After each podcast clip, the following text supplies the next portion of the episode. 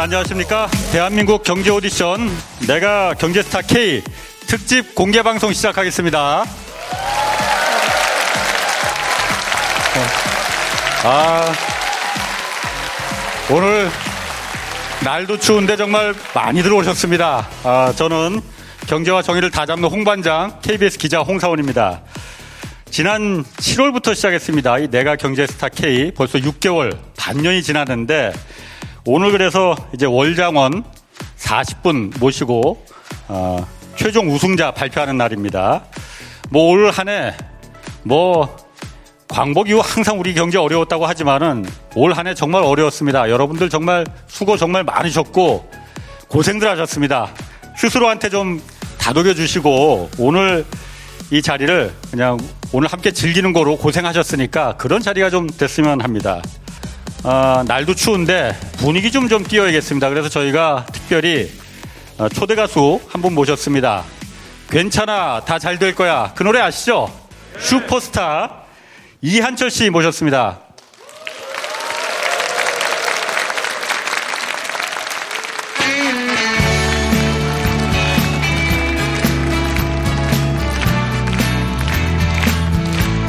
여러분 반갑습니다. 이한철입니다.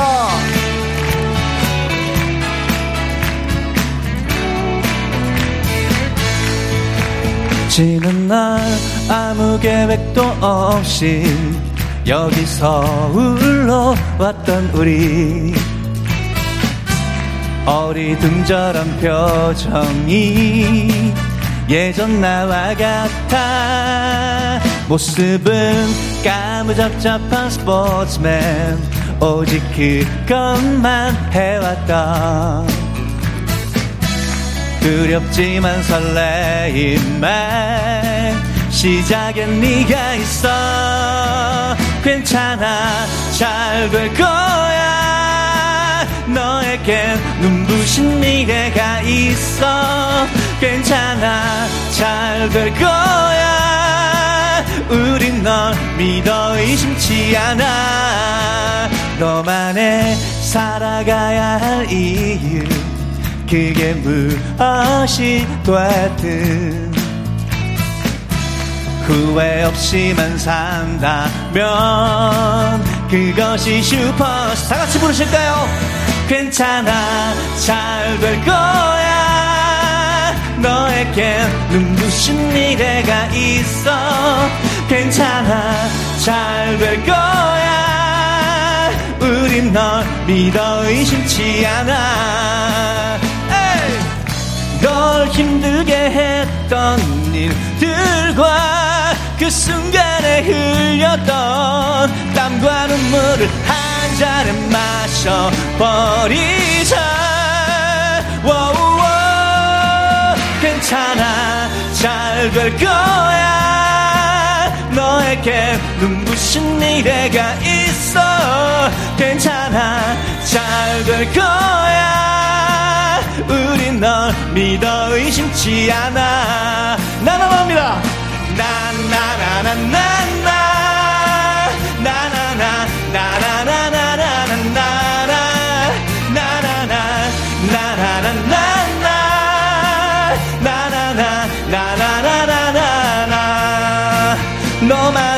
인생의 경제 스타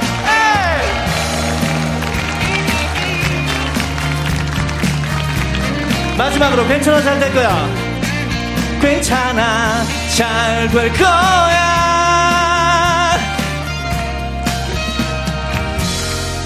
고맙습니다 이한철입니다 아 가수 맞네요. 노래 참 잘 부르십니다. 고맙습니다 괜찮아 잘 될 거야. 이한철 씨도 어, 온실 속에서 자라신 분이신가? 이 어려운 부분이 좀 있으셨을 거 아니에요? 어렸을 때. 네, 저 처음에 가수 데뷔할 때는 대학가요제 대상 수상하면서 아 대상 수상하셨어요? 네, 좀 어. 뚜벅뚜벅 이렇게 어 고향이 대구거든요. 서울 왔는데 그때부터 이제 막 일이 좀 안 풀리기 시작하더라고요. 그래서 그때 제가 발표한 노래가 앨범 타이틀곡인데 안 되는 건 안 되었어요. 안 되는 건 안 돼. 그거를 이제 타이틀곡을 내려고 하니까 주변에 저희 선배들, 회사 사람들 그렇지. 야, 가수는 노래 제목처럼 된대. 하지 마. 어. 근데 또 20대 그 뭐- 네. 뭔가 이렇게 해보고 싶은 마음이 있어가지고 네. 발표를 하고 아 정말 안 되는구나. 큰 수업료를 그렇게 내고 어, 인생의 어떤 네. 한 가지 어, 힌- 좋은 힌트를 얻은 것 같아요. 그 이후로는 이제 괜찮아 잘 될 거야 슈퍼스타 넌 나의 넘버원 좋아요 이런 식의 긍정적인 메시지의 곡들 많이 내고 있습니다. 오늘 이한철 씨 한 곡 더 좀 요청을 부탁드리겠습니다. 네. 두 번째 곡 산책. 네, 산책이라는 노래인데 이 노래는 어, 산책하면서 그리운 사람을 떠올리는 그런 노래예요. 그러니까 오늘 수상하실 분도 여기 계실 것 같은데 아, 내가 수상하면 누구를 먼저 떠올려야 될지. 왜 수상 소감할 때 그런 거 많이 말씀하시잖아요. 그런 거 한번 떠올려 보시면 좋을 것 같아요. 그리고 또 2022년 거의 이제 마무리하는 시점이니까 올 한 해 고마웠던 분들은 누군지 한번 떠올려 보셔도 좋겠습니다. 자, 큰 박수 부탁드리겠습니다.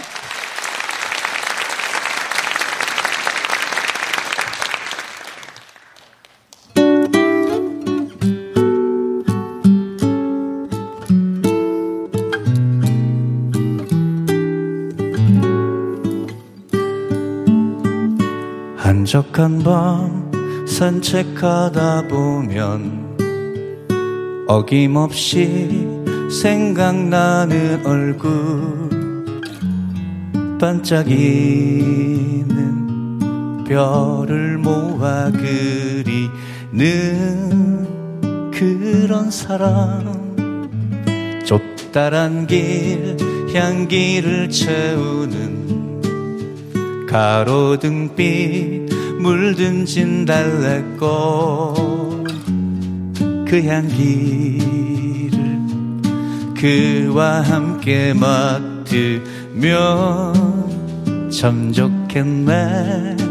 보고 싶어라. 그리운 그 얼굴 물로 그린 그림처럼 사라지네. 보고 싶 어라. 오늘도 그 사람을 떠올리려 산책을 하네.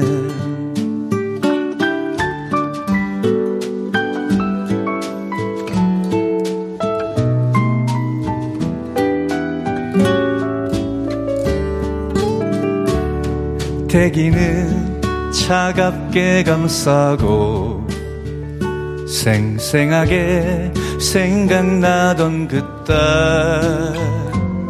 안타까운 빛나던 시절 뒤로 하고 가던 보고 싶어라 그리운 그 얼굴 물로 그린 그림처럼 사라지네.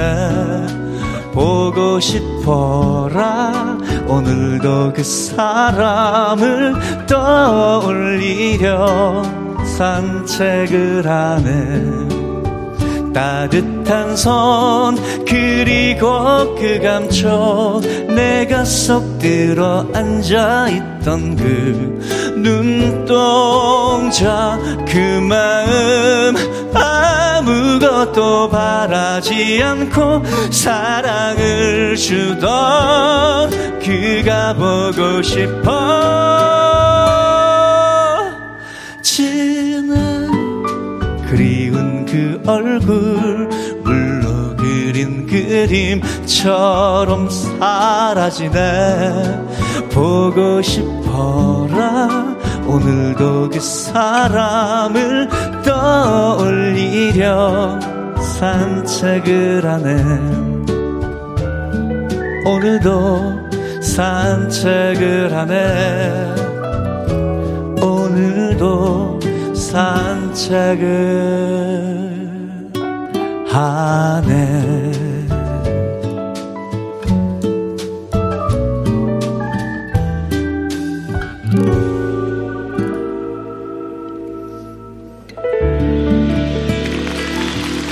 고맙습니다.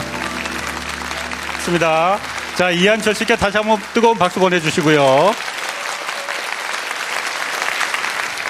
자, 이번에는 저하고 지난 6개월간 계속 같이 진행 도왔습니다. 제 제가 듬직한, 제가 항상 믿고 있는 파트너 오윤혜 씨, 사연 요정 오윤혜 씨 모시겠습니다.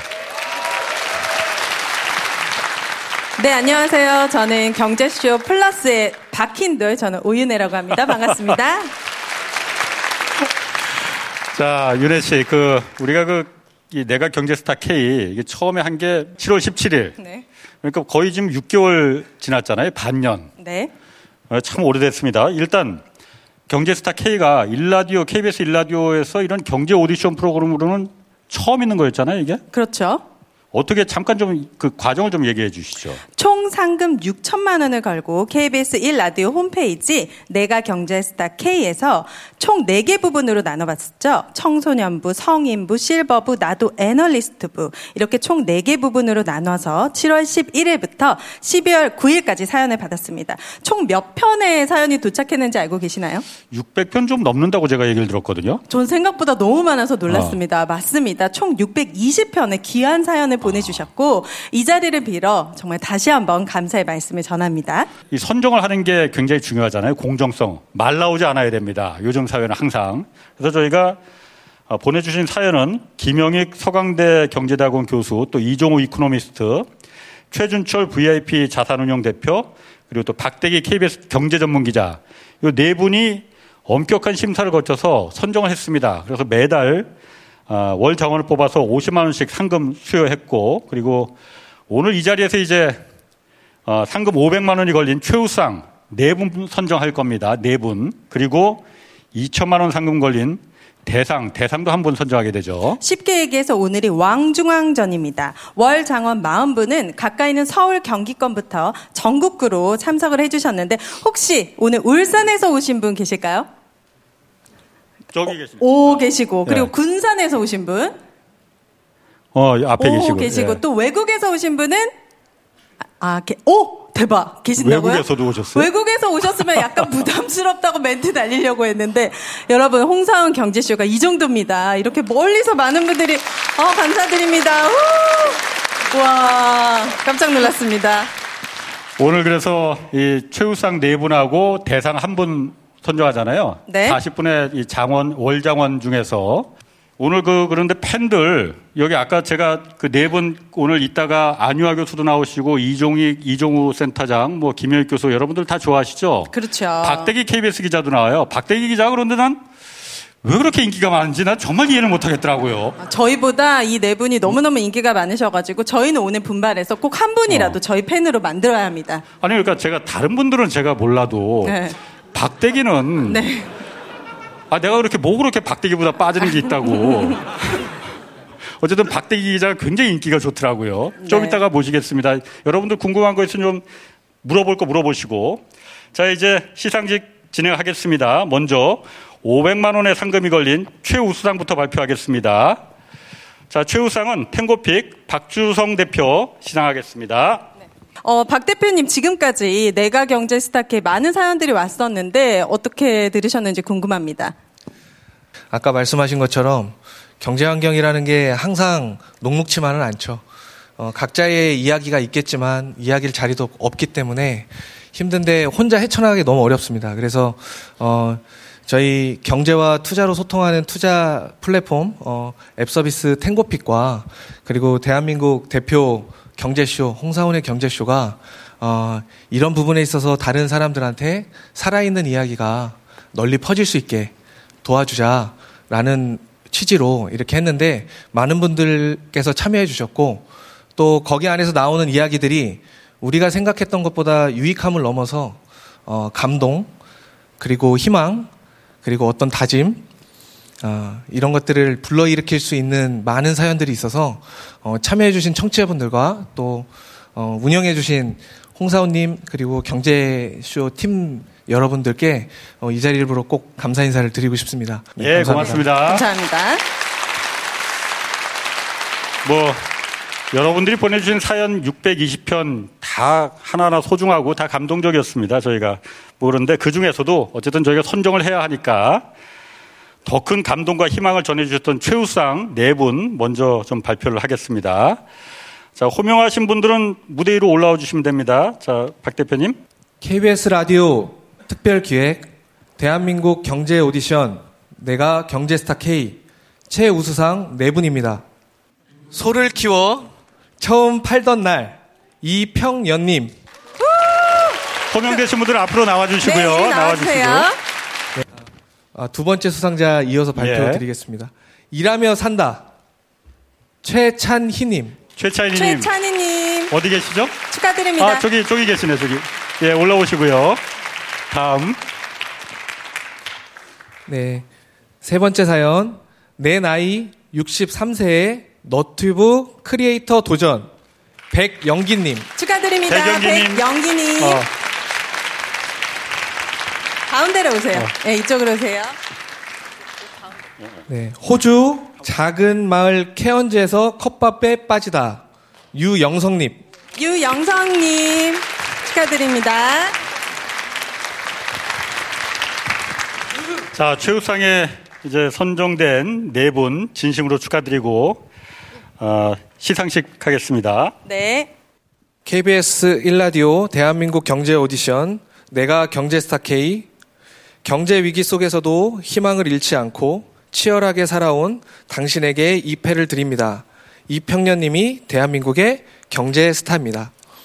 축하드립니다. 축하드립니다.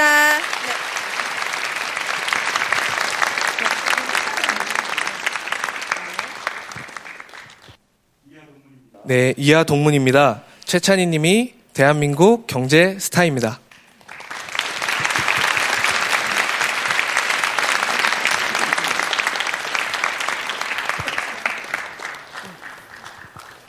네, 상금 500만 원입니다. 축하드립니다. 네. 상금 500만 원입니다. 어, 백영기님이 대한민국 경제 스타입니다. 축하드립니다. 축하드립니다. 꽃다발과 상금 500만 원 전, 전해드립니다. 이하 동문입니다. 유영성님이 대한민국 경제 스타입니다. 축하드립니다. 축하드립니다.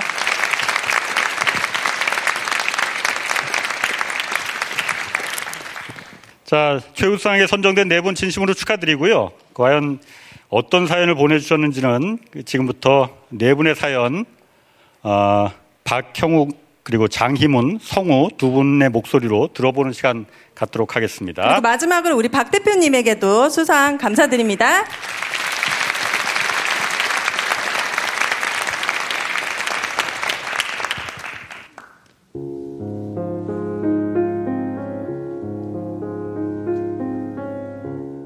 소를 키워 처음 팔던 날 이평년님 사연입니다. 저는 남해에서 살다 결혼 후 경기도 시흥에 자리를 잡았습니다. 아이를 낳은 뒤 가난에서 벗어나기 위해 목장 일을 하며 맞벌이를 시작했지만 소를 키울 공간 찾기란 하늘의 별 따기였습니다. 여기저기 수소문한 끝에 단칸방이 딸린 축사를 발견했습니다. 있는 돈을 모두 털어 암송아지 세 마리를 사서 약 3년을 키웠습니다. 그동안은 수입이 하나도 없던 터라 소를 키우는데 쉼 없이 몸을 써야 했습니다. 사료 대신 풀, 볏짚, 콩깍지를 무료로 얻거나 직접 베어서 먹였고 세 명의 아이들을 수레에 태워 함께 논으로 밭으로 다녔습니다. 볏짚을 채워 돌아올 때면 다리가 아프다고 칭얼대는 아이들을 집 위에 태워서 이동했고 이내 손 힘이 약해 땅에 떨어져 나뒹굴고 우는 일이 일상이었어요. 감기가 떨어지는 날도 없었죠. 남편도 사료를 대신하겠다고 회사 근처에 있는 두부 공장에서 버리는 콩비지를 가방 가득 짊어지고 오기도 했고요. 소가 아플 때 수의사를 부르는 비용이 부담돼 직접 주사를 놓기도 했습니다. 그렇게 힘들게 키운 소를 처음 팔던 날을 아직도 잊지 못하는데요. 당시에는 시세를 몰라 소사로운 정육점 사장님에게 얼마를 받아야 하는지 가격을 되물을 정도였어요. 금액이 적다고 하면 소를 안 살까봐 제시한 가격에 바로 팔기로 했고 가계약금으로 50만 원을 받았는데요. 난생 처음 받는 수표에 손이, 손이 떨리고 무섭기까지 했습니다. 한편으로는요, 실려가는 소를 보고 눈물을 흘리기도 했습니다. 소들도 자기들이 팔려가는 걸 안다고 하던데 껌뻑껌뻑 하는 눈망울이 떠올라 단체 잠을 잘 수가 없었습니다. 그럴 땐 축사로 가서 너희들이 나에게 힘이 좀 돼줬으면 좋겠다라고 소에게 이야기하며 마음을 다스리곤 했죠. 이후에도 힘든 순간이 참 많았습니다. 트럭 무게를 속이거나 저울을 조작해 소값을 적게 낸 사람을 만나기도 했는데요. 무엇보다 가장 힘들었던 시기는 광우병 사태였습니다. 다 큰 소를 송아지 가격에 팔아야 했거든요. 하지만 포기하지 않고 꿋꿋하게 버티며 40년을 꾸준히 일한 덕에 160마리의 소를 키우기도 했지만 시간이 지나 살던 지역이 발전되고 주거단지가 들어서면서 결국 모든 소를 팔고 목장일을 접을 수밖에 없었습니다. 그동안 번 돈으로는 원룸을 구입해 노후 준비에 사용하는데요. 69세가 된 지금은 다양한 자격증을 따 아파트 미화원으로 활동하며 일하는 즐거움을 누리고 있습니다. 기회가 된다면 복지사 자격증도 따 원룸 부지에 요양원을 차려 몸이 아픈 분들을 돕고 싶은 꿈도 갖고 있습니다. 이 정도면 내가 경제스타 K에 자랑할 만 하죠.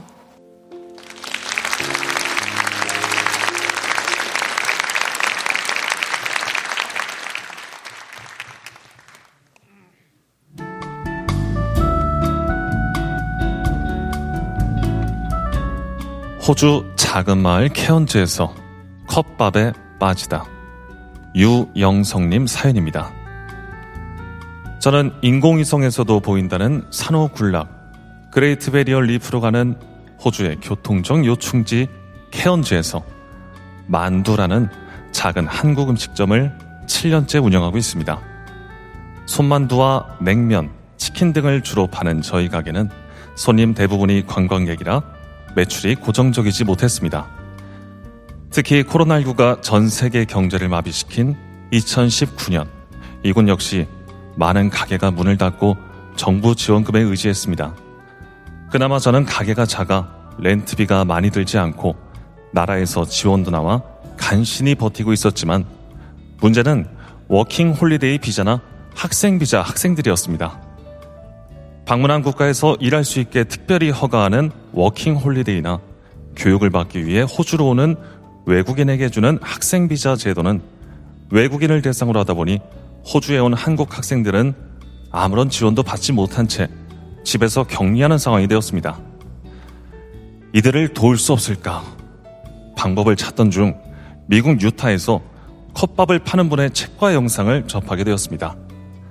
컵에 담아 파는 밥이라면 나도 얼마든지 학생들을 도울 수 있겠구나 하는 생각에 양념치킨, 불고기, 제육 등을 야채, 잡채에 얹어 공짜로 나눠주기 시작했습니다. 그리고 더 많은 학생이 올 수 있도록 저의 SNS와 커뮤니티에 올려 광고를 했는데요. 놀라운 것은 케언즈에 있는 해군들이 단체로 주문을 하면서 자연스럽게 호주 현지인들에게 알려졌고 컵밥을 사가는 사람들이 많아졌습니다. 그 마음이 감사해서 저는 캄보디아에 두 달간 쌀을 지원하고 국제 어린이 양육기구 컴패션을 통해 아이들 돕는 일도 늘려갔습니다. 현재 컵밥은 저희 가게 매출의 70%를 넘어가고 있는데요. 다른 일을 돕기 위해서 시작한 일이 지금은 가게를 성장시키는 좋은 기회가 되었습니다. 더 중요한 것은 사업을 통해 번 돈을 어떻게 써야 하는지 돈을 버는 목적과 방향이 정확해졌다는 겁니다. 저는 지금도 컵밥을 무료로 나누며 학생들과 함께 웃고 위로했던 시간을 생생하게 기억합니다. 빛은 나누어 줄수록 더 밝아진다고 하죠. 이 힘든 시기 서로가 서로를 위로하며 함께 갑시다.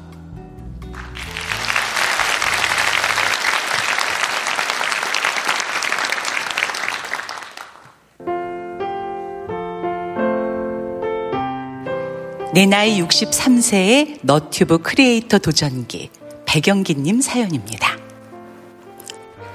저는 65세 너튜브 크리에이터입니다. 요즘 젊은이도 어린아이도 너튜브 크리에이터가 꿈이라고 하죠. 저는 그 꿈의 도전을 63세에 시작했습니다. 젊은 시절 저의 꿈은 사진작가였습니다. 하지만 경제적 여유가 없어서 취미로만 사진을 찍었죠. 그런데 언제부턴지 사람들은 너튜브에 열광을 하더군요. 저도 꾹꾹 눌러뒀던 꿈이 살아나기 시작했지만 63살에 제가 도전하기엔 너무 먼 길 같았어요. 방법이 없을까 고민하고 있을 때 8살 된 손자가 너튜브에 올린 휴대폰 동영상을 봤습니다. 손자에게 할머니도 해보고 싶은데 어떻게 하는 거니 물으니 너튜브에 가면 채널 만들고 영상 올리는 법 알려주는 거 많아요. 하면서 영상을 하나 보여주더군요. 저는 그날부터 그 영상을 보고 또 보며 편집하는 것을 배웠습니다. 단어 하나하나가 생소했지만 반복만이 제가 할 수 있는 거라 여기며 복습 또 복습한 끝에 드디어 영상을 촬영해서 편집하고 업로드했습니다. 첫 영상은 서툴고 엉성하게 짝이 없었습니다. 그래도 저는 멈추지 않고 매일 배우고 촬영하고 편집하며 일주일에 다섯 편씩 영상을 올렸습니다. 제 콘텐츠는 몸에 좋은 자연식품의 효능을 알리고 간단한 요리법을 소개하는 것입니다. 화장품 가게를 하면서 나빠진 몸을 치료하기 위해 자연식품에 관심을 가진 것이 계기였죠. 그렇게 진심을 담아서 최선을 다해 꾸준하게 영상을 올리자 3개월 만에 구독자는 1000명을 넘었고 2년이 지난 지금은 구독자 4만 명을 향해 가고 있습니다. 수입도 2년 합계 1,400만 원 정도인데 너튜브 수익은 USD 달러로 지급되기 때문에 요즘 같은 고환율 시대 든든한 효자 노릇을 하고 있습니다. 물론 돈보다 더 중요한 것은 성취감입니다. 저의 소소한 일상이 누군가에게 도움이 되는 컨텐츠가 되고 매일 새로운 콘텐츠를 계획하고 이루어 가니 요즘은 하루하루가 행복으로 가득합니다. 참고로 제 채널 이름은요. 시골 일상 컨츄리 브이로그입니다.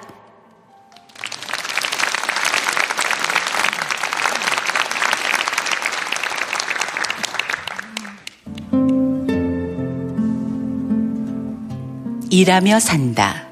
최찬희님 사연입니다. 저는 실업고를 나와 여러 배 증권사에서 첫 사회생활을 시작했습니다.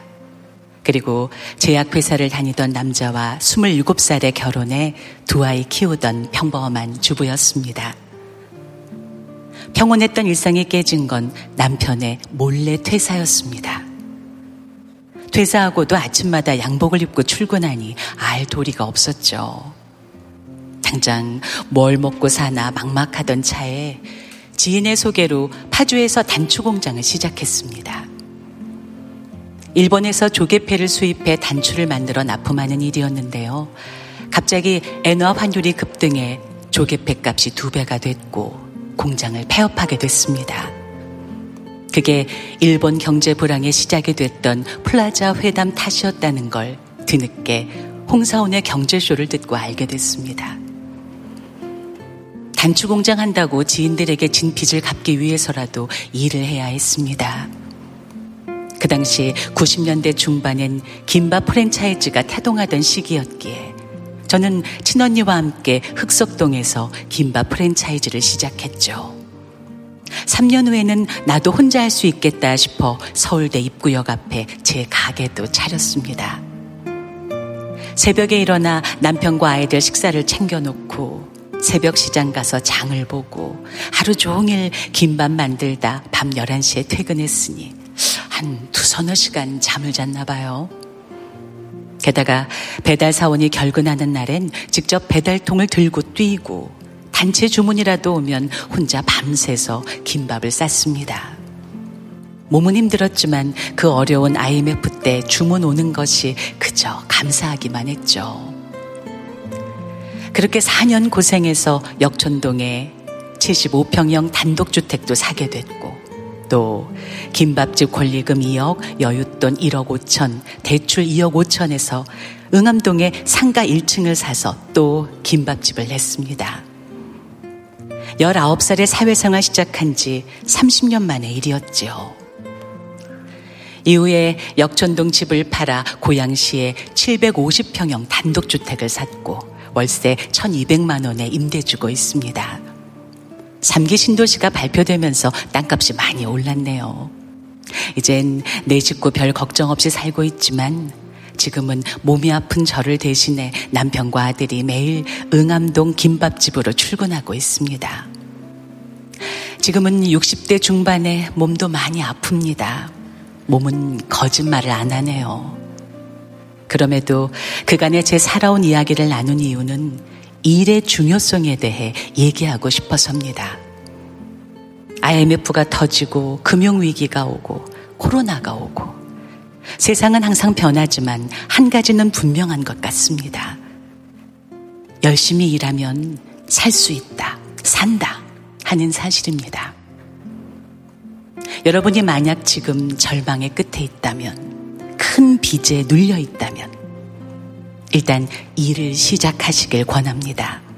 그러면요, 어떻게든 살아질 겁니다.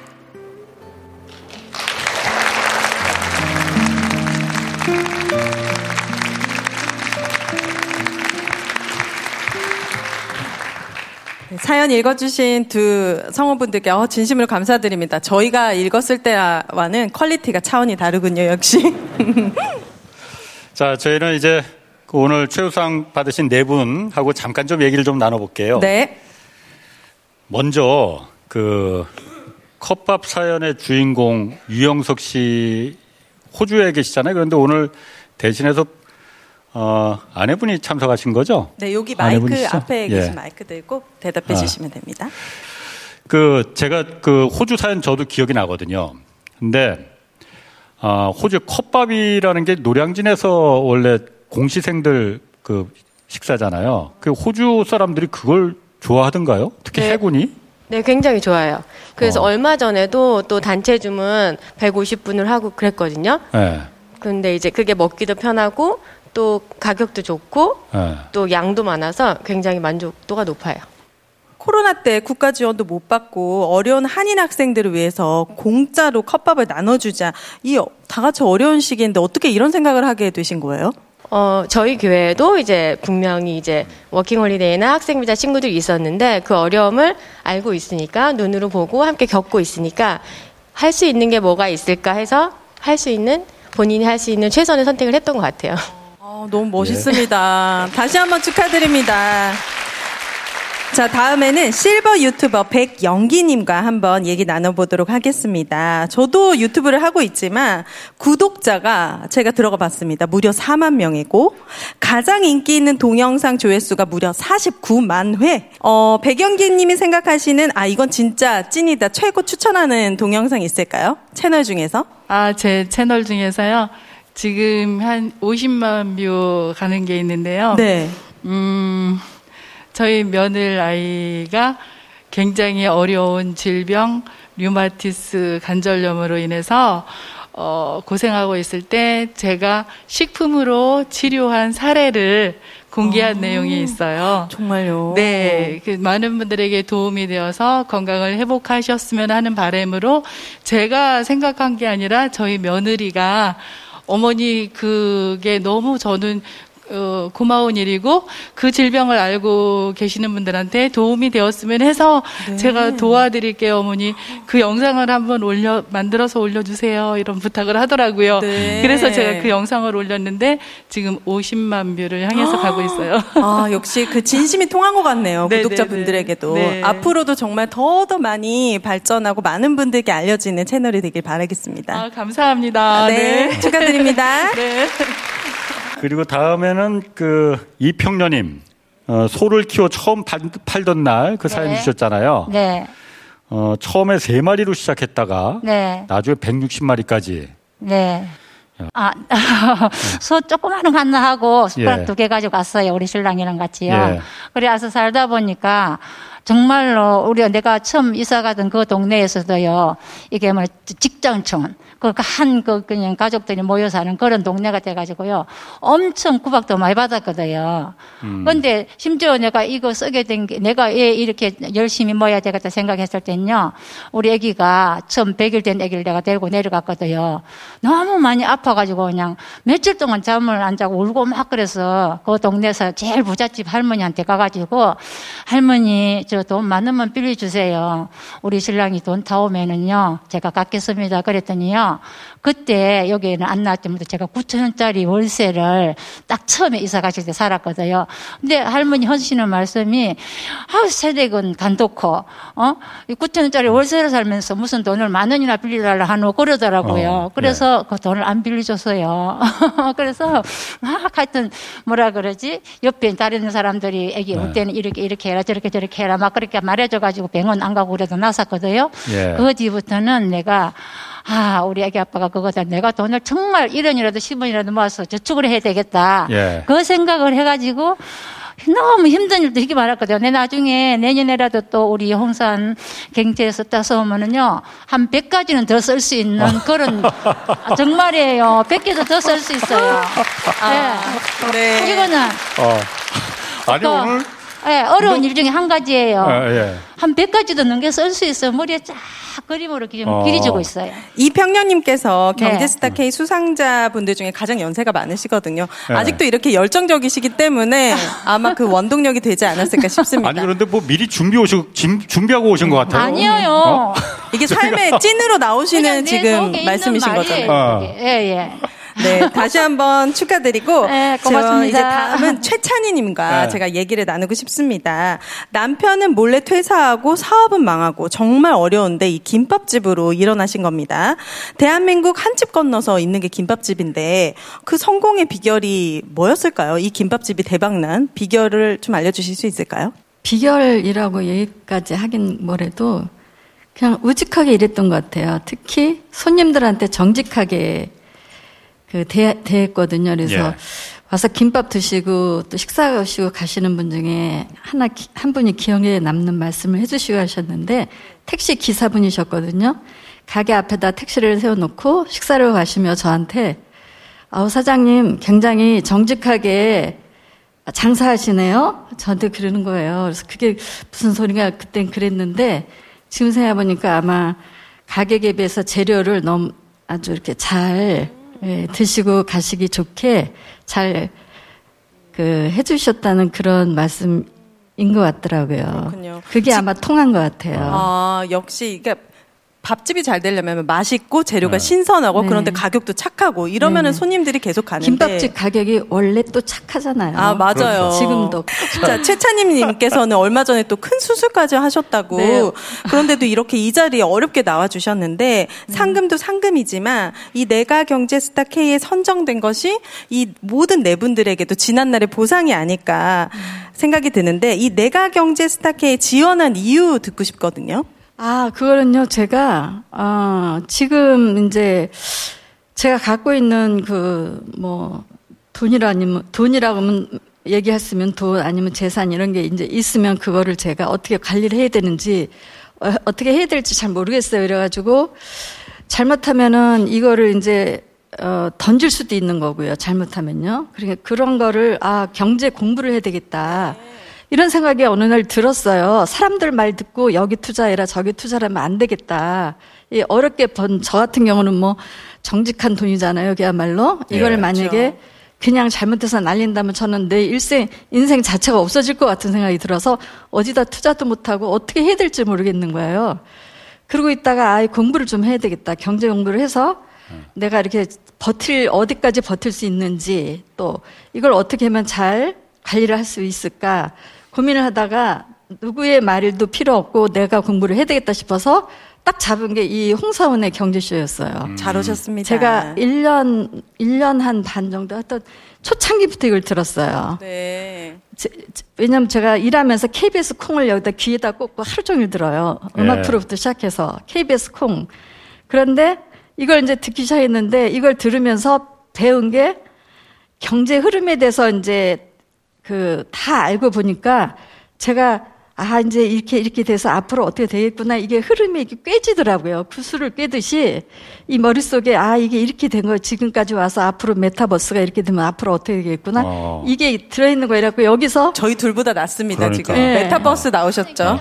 저희가 항상 이 네 분 보면은 제가 그 경제쇼에서 늘 저희가 말하지만 제가 중요하게 생각하는 게 그 한국 사회 그 땀의 대가거든요. 땀의 대가를 충분히 보상을 해줘야 된다. 그래야만 이 경제가 이 정의로운 경제, 민주적인 자본주의가 가능하다라고 제가 항상 말하거든요. 그래서 제가 경제와 정의를 다 같이 잡아보자 그런 거 하는 거잖아요. 바로 이 네 분들이 그 모델들입니다. 맞습니다. 자, 이제 마지막 2천만 원 상금 걸린 대상 발표 남았습니다. 아, 지금 여기 월정원 40분 가운데 4명이 여기 나오셨으니까 나머지 36분 중에 한 분입니다. 본인이 다들 될 거라고 지금 믿으셔도 괜찮습니다. 아, 어떤 분이 될지 모- 정말 모르십니다. 여기 계신 분들 중에. 자, 2천만 원 대상 주인공 이제 발표하겠습니다. 여러분들이 기억하는 그 사연이 그 대상으로 선정됐을지 오늘 대상 수상을 위해서 어, KBS 김희철 사장께서 수고해 주시겠습니다. 김희철 사장 모시겠습니다. 어서 오세요, 사장님.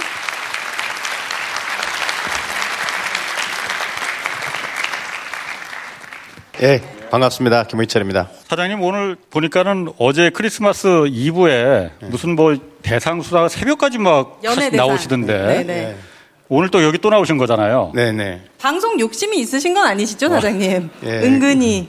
그런 거 아니고요. 네. 그 우리 지금 우리 홍사원 기자를 비롯해서 그 KBS 라디오 제작진들이 이렇게 이렇게 수고해 주시고 또 지금 이 KBS 아토를 가득 채운 우리 라디오 청취자들이 있는 이 공간에서 제가 예, 함께 하는 것 자체가 영광스럽게 생각합니다. 감사드립니다. 제가 좀 취재를 해봤더니 예, 예. 김 사장께서 그 홍사원 경제쇼 광피라고 하시던데 아, 예. 제가 취재 잘 한 거죠? 이 광팬의 기준이 어딘지는 모르겠습니다만은 제가 뭐 사실 뭐 본방사수는 못 하고요. 그 이제 일과 끝나고 틈틈이 있을 때마다 어 우리 잘 아시죠? KBS 콩.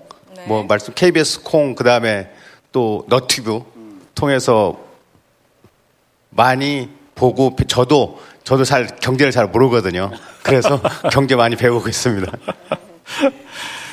오늘 그 최우상 이제 그 수상하실 그 시상하실 텐데 사연을 미리 좀 읽어보셨을 거 아니에요. 네. 좀 읽어보신 아직 그 어떤 분인지 말하시면 안 됩니다.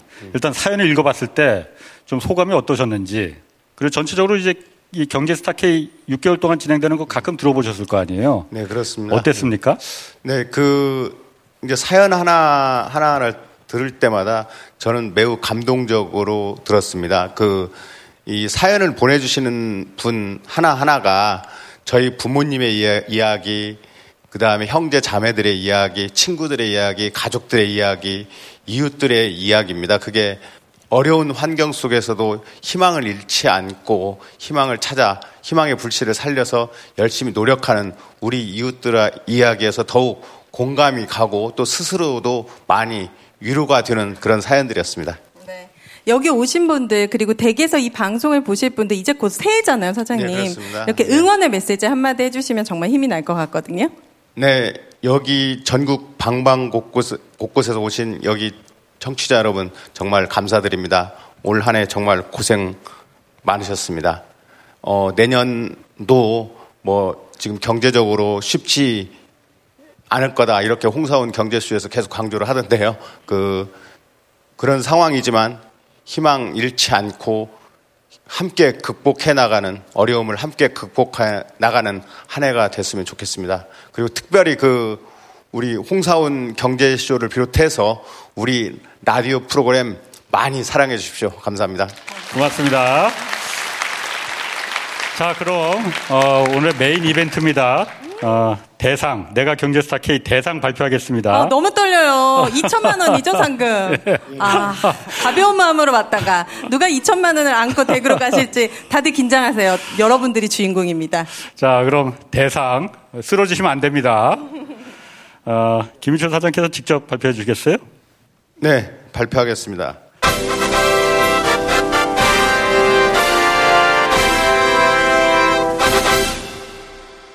어, KBS 라디오 특별 기획 대한민국 경제 오디션 내가 경제 스타 K 대상은 망한 집에서 삶의 바닥을 찍고 올라온 아버지와 아들 황동열 씨입니다. 축하드립니다. 황동열 씨 축하드립니다. 계실까요?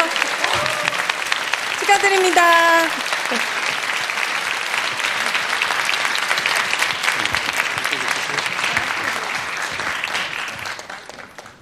KBS 일라디오 대한민국 경제 오디션 내가 경제스타 K 황동열 님이 대한민국 경제스타입니다. 경제 위기 속에서도 희망을 잃지 않고 치열하게 살아온 당신에게 이 패를 드립니다. 2022년 12월 25일 한국방송공사 사장 김희철. 축하드립니다.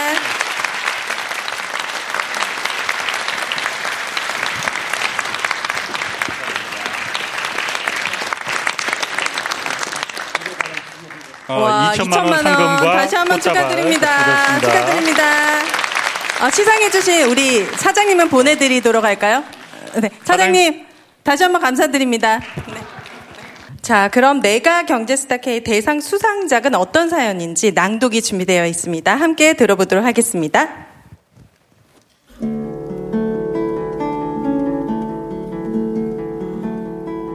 망한 집에서 삶의 바닥을 찍고 올라온 아버지와 아들 황동열님 사연입니다. 제가 갓난아이 때 부모님은 이혼하시고 아버지 혼자 저를 쭉 키워오셨습니다. 아버지는 회사에 다니다 제가 14살 때 감자탕집을 운영하셨는데 직원이 6명이나 되는 식당이라 저는 늘 장사가 잘 되는 곳이라 생각했습니다. 하지만 아버지의 가게는 보기와 달리 위기였고 많은 금액의 대출을 받으셨죠. 심지어 제 이름으로도 빚을 내고 카드도 만들고 현금 서비스까지 받아가며 일명 돌려막기로 영업을 하셨습니다. 당시 아버지의 빚은 3억이 넘었는데 그중 1억은 제 이름으로 되어 있는 빚이었어요. 대학생 시절에 아버지가 저에게 전화를 걸어 은행에 보내달라 부탁한 서류와 각종 심부름은 알고 보니 대출을 위한 거였고 경제에 대해 무지했던 저는 아무 의심 없이 아버지의 요구를 다 들어주었던 겁니다. 빚으로 운영됐던 가게는 손님이 줄고 납품받던 소스도 직접 만들어서 사용했고 직원은 한 명만 남게 되어 더 이상 영업을 할 수 없었습니다. 살던 집도 대출에 얽혀 마음 편히 지낼 수 없는 처지였고요. 아버지와 함께 살기 위해서 제가 정신을 바짝 차려야 했습니다. 이후 저는 대학에서 장학금과 함께 얻게 된 인턴 채용 기회를 포기하고 일명 노가다라 불리는 현장직으로 눈을 돌리게 됩니다. 일한 만큼 돈을 벌 수 있는 정직한 곳이라 생각했기 때문이죠. 그리고 아버지에게 함께 가자고 이야기했습니다. 좋은 취업 기회도 포기한 채 힘든 길을 가겠다는 저를 보고 아버지는 미안한 마음을 보이며 함께 하겠다고 하셨지만 당시 58세였던 아버지를 받아주겠다는 작업장을 찾기란 쉽지 않았어요. 수소문한 끝에 저와 아버지를 모두 받아주겠다는 곳을 겨우 찾게 됐고 집에서 수건과 작업복만 챙겨 충남 태안에 위치한 화력발전소로 향했습니다. 그곳은 하루 일당 8만 원을 주는 곳이었는데 숙식도 함께 제공됐습니다. 저희는 빚을 갚기 위해 기본 근무 시간 외에도 잔업과 야간 근무까지 신청하며 밤낮 없이 일만 했습니다. 하지만 얼마 지나지 않아 아버지에게 위기가 찾아왔습니다.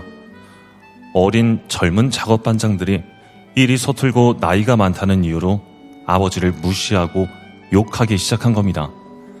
처음에는 참고 일하시던 아버지의 인내심도 결국 바닥을 보이게 되었죠.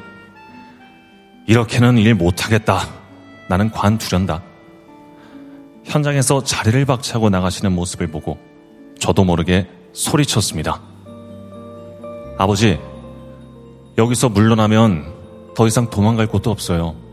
참고 일하지 않으면 죽는 방법밖에 없다고요. 제 행동에 아버지는 충격을 받은 듯 했지만 이내 정신을 차리셨는지 미안하다고 하시며 더 열심히 일하셨습니다. 그 결과 우리는 한 달에 적게는 300, 많게는 500만 원까지 벌게 됐고요. 쓰지 않고 열심히 모아 4년 만에 모든 빚을 갚을 수 있었습니다. 그리고 더 놀라운 일이 있는데요. 그때의 경험과 기술을 바탕으로 우리 부자는 울산에서 관련 업무인 전기 시공 및 납품 회사를 운영하고 있답니다. 회사에는 저와 아버지를 포함해 9명의 직원이 근무 중인데요. 65세가 넘은 아버지가 대표로 제가 팀장을 맡고 있답니다. 물론 회사 일이 처음부터 순조로웠던 건 아니었어요. 사업 초반엔 마땅한 사무실이 없어 건설 현장 안에 빈 컨테이너를 빌려 그곳에서 업무를 시작해야 했고 일하면서도 인건비를 남기지 못해 초반에는 몇 천만 원의 적자가 생기기도 했습니다. 하지만 더 이상의 대출은 안 된다고 생각해 그동안 모아둔 돈으로 부족한 돈을 메우며 사업을 이어가했습니다. 이후 모든 직원이 현장 업무 기술을 익히고 노하우를 쌓으며 똘똘 뭉친 덕분에 어려움 없이 업무를 이어올 수 있었죠. 또 아버지는 이전에 당신이 겪은 서름을 생각하며 나이 제한 없이 직원을 채용하셨는데요. 얼마 전까지만 해도 75세 직원이 함께 일하며 최고령 기록을 남기기도 했답니다. 아버지와 호프집에서 마주 앉아 치맥을 먹던 날, 아버지는 남들에게 평범한 일상이지만 당신은 아들과 이런 자리를 갖는 것 자체가 신기하고 감사할 뿐이라고 말씀하시더라고요.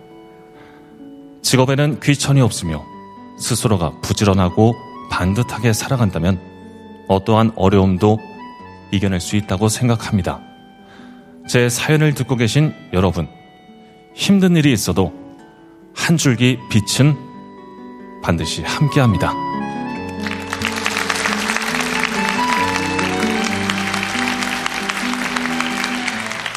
멋지게 읽어주신 장희문 성우님에게도 박수 부탁드립니다. 네. 아, 저희가 너무 멀리 떨어져 있는 것 같은데 좀 가까이 가겠습니다. 여기 앞에 마이크 드시면 되고. 어, 저희가 그 황동열님 이 사연을 어, 사실은 거짓말일 수도 있잖아요. 지어낼 수도 있잖아요. 제가 직업이 또 기자다 보니까 일단 의심하는 게 먼저 항상 버릇이 돼 버려갖고 그래서 저희가 사실 다 어, 확인을 했습니다. 이게 사실인지 사업자 등록부터 시작해서 뭐 그런 부분 다 확인을 해서 오늘 다시 한번 좀 축하드립니다. 마이크 드리시고요. 네. 감사합니다. 네. 황동열 씨 어, 님의 사연의 핵심은 직업에 귀천이 없고 부지런하고 반듯하게 살아가면 어떠한 어려움도 이겨낼 수 있다. 이게 핵심이 아닌가 싶습니다. 지금 경제적으로 어려움을 겪고 계신 분들에게 한 말씀을 전해주신다면요. 아, 지금 되게 경황이 없어서 생각나는 게 없는데. 정말 기대 안 하고 오신 거 맞죠? 아, 네. 네네.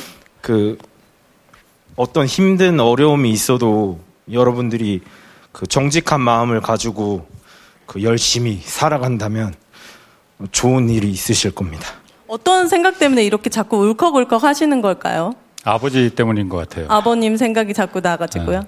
그냥, 어, 이렇게 힘든 시절이 있었지만 포기하지 않고 음. 이렇게 함께 올라와 주신 아버지랑 또 제 자신에게 되게 음, 보상받는 느낌이 드시는군요. 아, 네. 네. 아, 보상받아도 아. 정말 충분히 마땅하신 분인 것 같습니다. 제가 그 뒤에서 이렇게 사연을 들으면서 아버지에 대한 그 감정이, 느낌이 저도 비슷하게 느꼈거든요. 제가 사실 가장 좋아하는 사람이 아버지입니다. 아, 그리고 아버지 성격을 또 많이 닮았고, 근데 요즘이야 뭐 지금이 아직 살아계시니까 그리고 뭐 많이 기력이 떨어지셨으니까 예전 같지는 않죠. 그런데 아까 사연에서 아버지 아버지하고 이제 호프집에서 치맥하면서 그 과정이 광경이 눈앞에 떠오르더라고요. 한번 그걸 아버님께 어 뭐뭐 뭐 예능 프로에서 뭐 영상 편지 뭐 이런 거던데 그런 거 말고 그냥 아버지께 마음을 한번 어. 전해 보신다면요. 아버지가 항상 어, 너는 존경심이 없다고 이런 말씀하셨는데 저는 그런 게 아니고 항상 존경하고 있고 감사드리고 있어요. 어 다시 자, 한번 축하드립니다.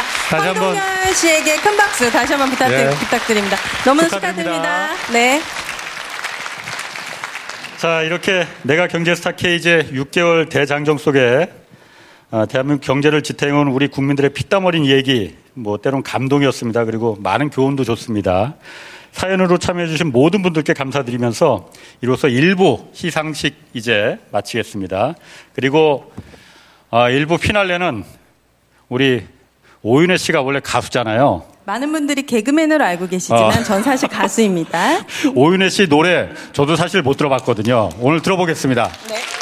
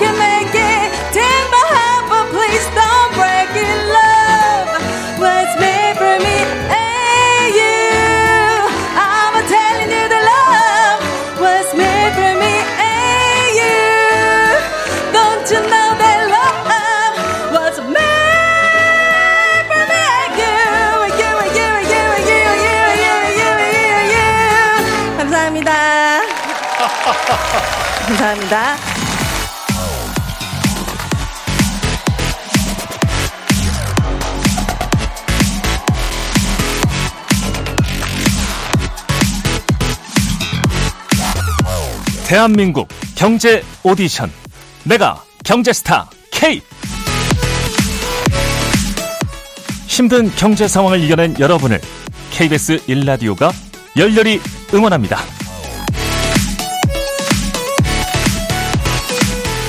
네, 그 대한민국 경제 오디션 내가 경제스타 K 특집 공개 방송 2부 문을 열겠습니다. 자, 다시 인사드리겠습니다. 저는 경제와 정의를 다잡는 홍반장 KBS 기자 홍사원입니다.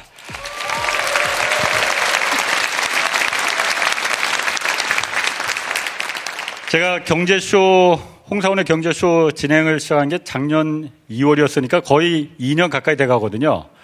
아, 아까 1부에서 살짝 좀 떨긴 떨었었는데 2부 되니까 마음이 훨씬 더 편해졌습니다. 그냥 뉴스 중계차 타듯이 오늘 그냥 그렇게 편하게 진행하겠습니다. 여러분은 좀 1부 괜찮으셨어요? 재밌었습니까? 자, 2부에서는요, 홍사원의 경제쇼에서는 없어서는 안될 여러분들이 좋아하는 연사들 많이 있잖아요. 그분들 위주로 해서 어, 경제 콘서트로 좀 꾸며보겠습니다. 어, 먼저 첫 번째 순서는 어, 이분 나오십니다. 많은 분들이 좀 기다리셨을 것 같아요. 홍사원의 경제쇼 최고 인기 연사죠. 저하고는 호흡이 잘 맞는다, 찰떡캠이다, 뭐 톰과 제리다 이런 얘기 많이 하십니다. 자 소개하겠습니다. 안유아 성균관대 중국대학원 교수 모시고 네.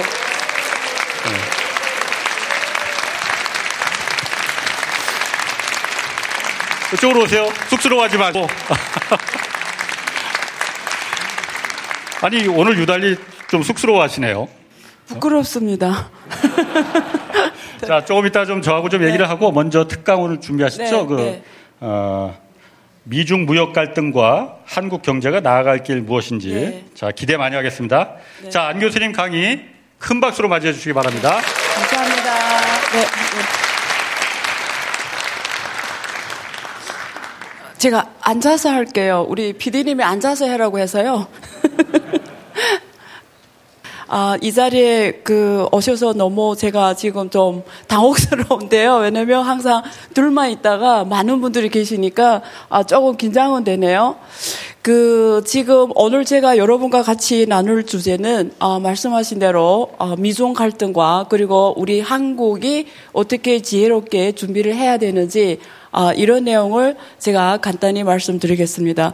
일단 여러분들이 어, 잘 아시는 것처럼 어, 이번에도 미국 정부가 중국 기업 36개를 블랙리스트에 올렸습니다. 그 블랙리스트에 올렸다는 건 무슨 말이냐면 이 36개 기업이 해외에 수출할 때 어, 미국 상무부의 동의를 거쳐야 어, 수출할 수 있다는 의미입니다. 어, 해외 기업들이 중국 이 기업이 어, 만든 제품을 살 때도 어, 상무부의 동의를 거쳐야 된다는 의미거든요. 그래서 어, 다른 말로 하면 중국 기업들이 해외 수출에 굉장한 지금 어, 장애물이 놓이고요. 실제상 불가능하다는 말하고 똑같습니다. 그래서 화웨이가 어, 사실상 지금 가장 큰 피해 기업으로 됐고요. 어, 스마트폰 업계에서 어, 세계 1위를 어, 탈취하는 와중에 이런 어려운 환경에 놓여서 지금은 스마트폰에서 거의 시장에서 어, 시- 시장 점유율이 굉장히 작습니다. 그래서 거의 밀려난 상황이고요.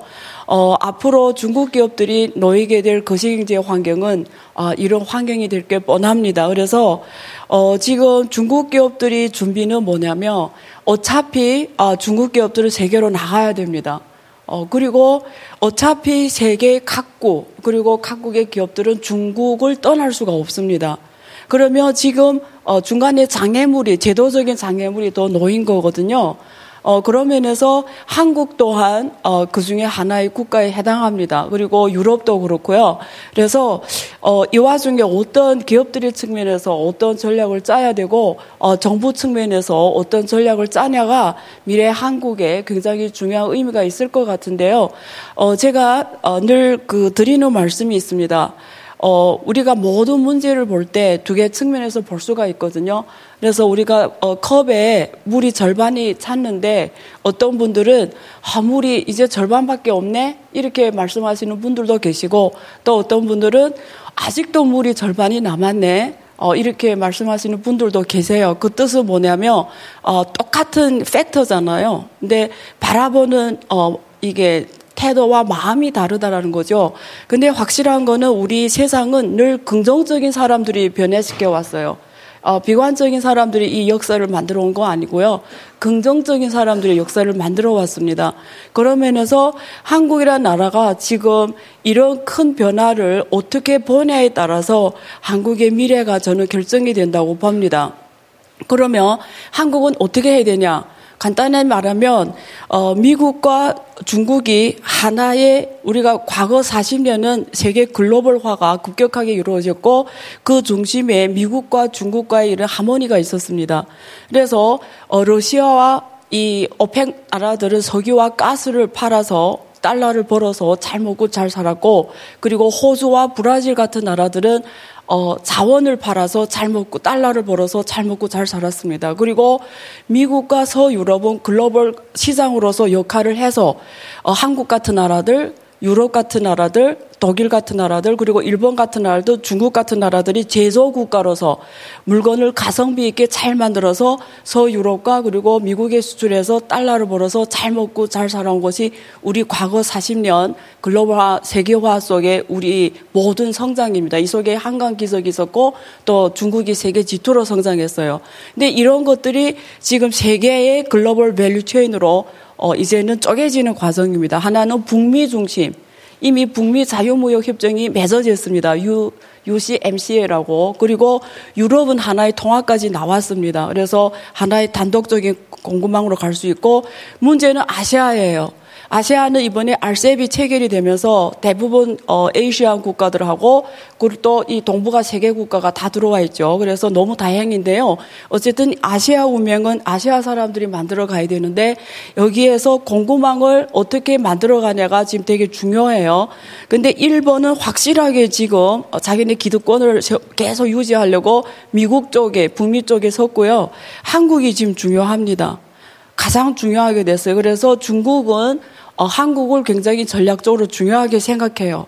어, 만약에 저희 전망이 틀리지 않았다면 저는 시진핑 그, 어, 주석이 한국에 방한할 수도 있다고 생각합니다. 그러면서 한국이 중요하다. 그래서 앞으로 한국이란 나라는 자기 전략적 포지션을 어디에다 놔야 되냐. 저는 어, 한마디로 말씀드리면 이제는 한국이 주로 어, 수출 주도형 국가잖아요.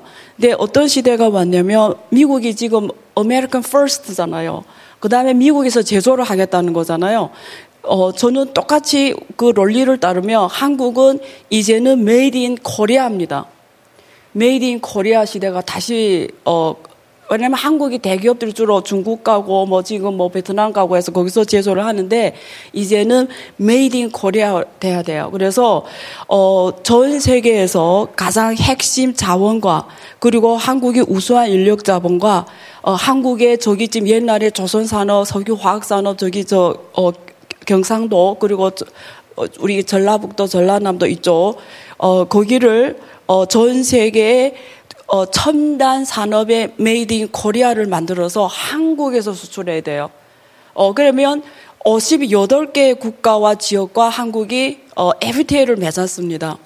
그렇기 때문에 면적은 10만 제곱킬로미터지만 경제 영토는 58개 나라의 지역에 수출할 때 관세가 없습니다. 가장 큰 경제 영토를 갖고 있어요. 그래서 이제는 한국은 made in Korea를 해야 되고 R&D 허브가 돼야 되고 고첨단 제조 허브가 돼야 되고 금융 국제 금융 결제 허브가 돼야 돼요.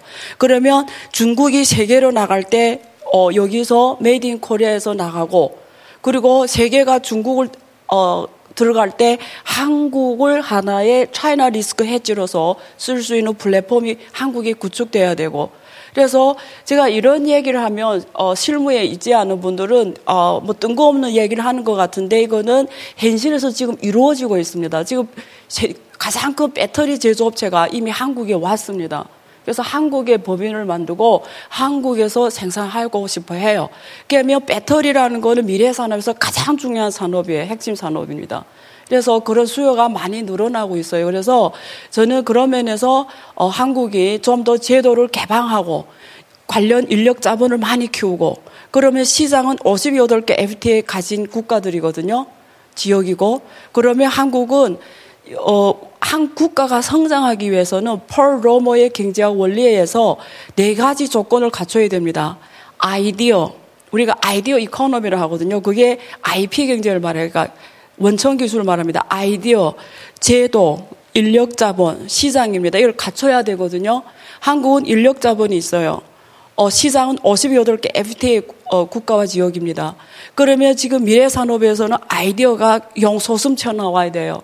그래서 아이디어와 이제 제도만 가장 오픈되고 가장 개방되면 어, 저는 한국의 미래가 어쩌면 이 큰 미중 갈등의 큰 백년 변혁의 시대에서 가장 중요한 기회를 잡을 수 있다고 확신을 합니다. 네, 일단 여기까지 제가 말씀드리고 또 혹시 질문이 있으면 받겠습니다. 감사합니다.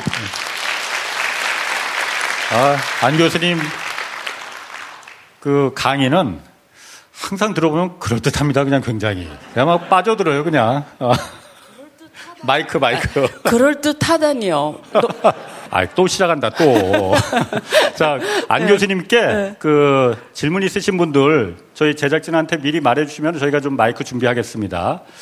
안 교수님 경제쇼를 저하고만 한 건 아니잖아요. 그러니까 그 전에 네. 최경련 기자도 있었고 박종훈 기자도 네, 경제쇼 맞습니다. 진행했 그때도 어, 하셨었죠? 네, 예, 맞습니다. 그냥 솔직히 그냥 사심 갖지 말고 네. 어떤 사람하고 진행했을 때 가장 이렇게 좀 그 잘 맞든지 아니 저라고 안 말씀하셔도 괜찮아. 아. 아, 제가 뭐 굳이 사심을 가질 게 있습니까? 어.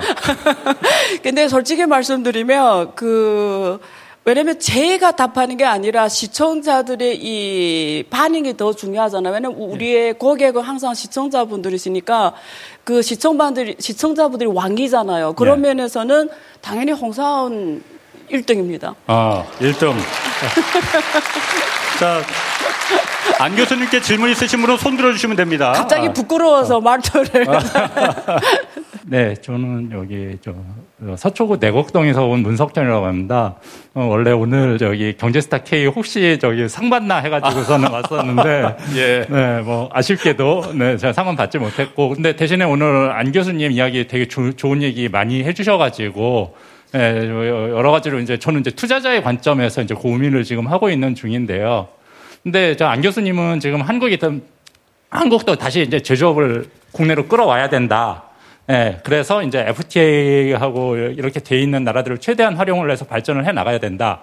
라고 이제 말씀을 하셨는데 지금 보면은 사실 그렇게 녹록치 않은 상황으로 보이거든요. 왜냐하면은 뭐 미국 같은 데도 FTA 분명히 맺어 놨는데도 불구하고 뭐 예를 들면은 뭐, 뭐 인플레이션 감축법이라든지 이런 거 네. 자, 자꾸 장벽을 쌓고 있고 네. 그다음에 중국하고도 뭐 마찬가지로 FTA 지금 뭐 그런 관계 나쁘지 않은 것처럼 보이는데도 여러 가지 제약 사항들이 있거든요. 그러니까 그 물론 공식적으로 뭐 이렇게 딱 하고 뭐 두드려 막는 거는 아닌데 약간 그런 네. 어, 뭐 뒤로 뭐 한다 뭐 깐다라는 말 하잖아요. 약간 좀 그런 느낌을 받고 있는데 그럼 이렇다고 그러면은 여기서 한국이 뭐 제조업 허브가 된다고 그래도 이게 과연 이게를 수출이 될 거냐? 네. 네, 이제 이런 부분들이 좀 걱정이 돼, 서 네. 이게 예를 들면은 이제 저 같은 경우는 고민을 해야 되는 게 테슬라 주식을 살 거냐 아니면 현대자동차 주식을 살 거냐 이런 문제를 놓고서는 저는 고민을 하는 거거든요. 네. 네, 그래, 네, 그래서 이런 부분에 대해서 어떻게 생각을 하시는지, 네. 네, 어떻게 저희가 이 문제를 바라봐야 될지 좀 말씀해 주셨으면 네. 좋겠습니다. 그 너무 너무 좋은 질문이고요. 그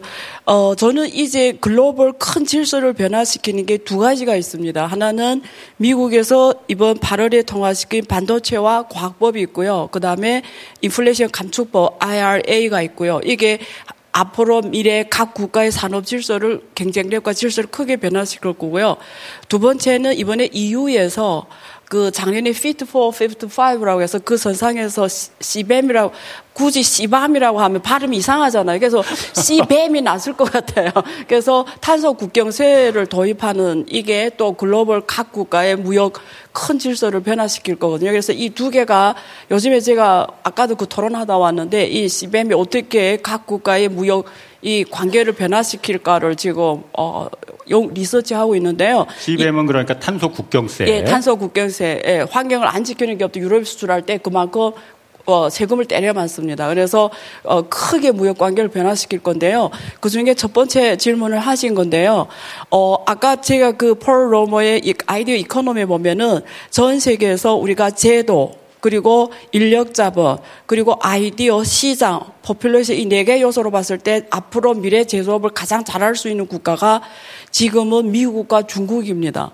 아, 중국은 population 시장이 엄청 크고요. 미국도 3억 한 3천만 하면 괜찮습니다. 그리고 미국은 전 세계 이 인력 자본 어, 가장 많이 잘 갖고 있고 워낙 원천 기술 아이디어를 많이 갖고 있고 제도도 굉장히 가장 자본주의적인 제도에서 어, 다시 제조업 강국으로 될 수 있다고 저는 보고요. 그리고 노동력이 이제는 어, 블루 칼라 노동력이 중요하지 않고 AI로 다 대체되기 때문에 어, 그, 고임금을 걱정 안 해도 돼요. 그런 면에서 지금 이 시점에 인플레이션 감축법이 나와서 엄청난 보조금을 주는 거잖아요. 반도체하고 배터리. 그래서, 그래서 한국이 정말 이제는 이 전략을 안 세우면 아무리 동맹국이라도 지켜주지 못해요. 말씀하신 대로. 그래서 이번에 그 인플레 감축법 중에 사실은 한국 지금 현대자동차도 있고 삼성도 지금 어, 되는 거잖아요. 그래서 수출한 보조금을 못 받으니까 특히 자율주행 어, 전기자동차 쪽은 한 천만 원 차이가 나니까 엄청 지금 경쟁력 차이가 나니까 힘들어진 거잖아요.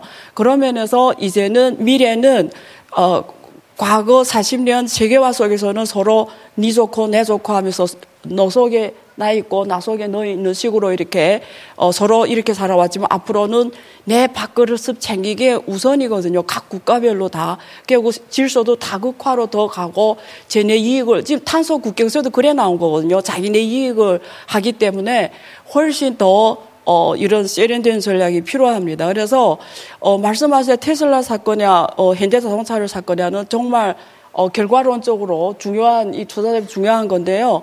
지금 이 논리선상에서 보면은 결국은 테슬라도 좋고 현대 자동차도 좋고 시장을 어디로 가냐가 중요하거든요. 근데 테슬라는 국내 시장 해도 3억 3천만 명이에요. 근데 한국은 국내 시장이 5천만 명, 한 5,500만 명 되잖아요. 그러면서 현대자동차는 무조건 수출해야 되는 거예요. 그러면 미, 미, 미국, 미국 시장 경쟁력이 안 되면 다른 나라를 가야 되겠죠. 그러면 에이시안이라든가 아니면 중국이 되겠죠. 그런 면에서. 근데 중국도 이제는 어, 이번에 그, 어, 그, 뭐, 그 중국 자동차가 비아디 이런 애들이 지금 세계 1위, 1위 업체입니다. 전기 자동차로는, 량으로는. 어, 순수 차로는 테슬라가 1위고. 그러니까 현대자동차가 지금 정말 이게 절체절명의 상황이 온 겁니다. 그래서 답을 주기는 굉장히 힘든데요. 그런 면에서 어 그 국가적으로 기업적으로 지금 전략을 가장 잘 짜야 되니까 더 노력을 해야 되겠죠. 근데 답을 주기는 힘들지만 그 상황 우리가 인식은 해야 되겠죠. 예. 네. 예. 그 안 교수님 유튜브 댓글 이 경제쇼 나가면 댓글 이렇게 좀 보세요. 홍사원 경제쇼는 안 네. 보고요. 안유아 경제투자로는 댓글 봅니다. 많이 보시네 보니까 말하는 거 보니까. 네. 그래서 항상 톰과 제리라고 해요. 톰과 제리는 아시죠 뭔지? 그래서 톰이 더 센 거예요. 제리가 더 센 거예요. 제리가 더 센 거죠 당연히. 그럼 어, 어, 톰이세요? 그러니까 저보고 항상 톰이라고 하는데 네. 사실 뭐 많은 분들이 모르시는데 네. 방송 중엔 제가 톰인데 네. 방송 끝나고 나가서 밖에 나가서는 제가 제리예요. 안 교수님은 오늘 이만 좀 보내드리고 앞으로도 홍사훈의 경제쇼에서 저하고 같이 아, 계속 같이 어. 있는 거 아니에요? 아니, 아니, 먼저 가야 돼요. 아직 이제 가셔도 돼 이제. 알겠습니다.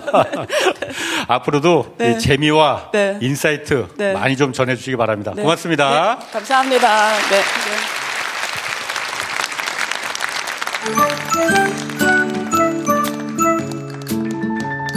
지금 여러분께서는 KBS 일라디오 대한민국 경제 오디션 내가 경제스타 K 특집 공개 방송을 듣고 계십니다. 이 방송은 당신의 투자의 길을 춤추게 하는 새로운 투자 플랫폼 탱고픽과 함께합니다.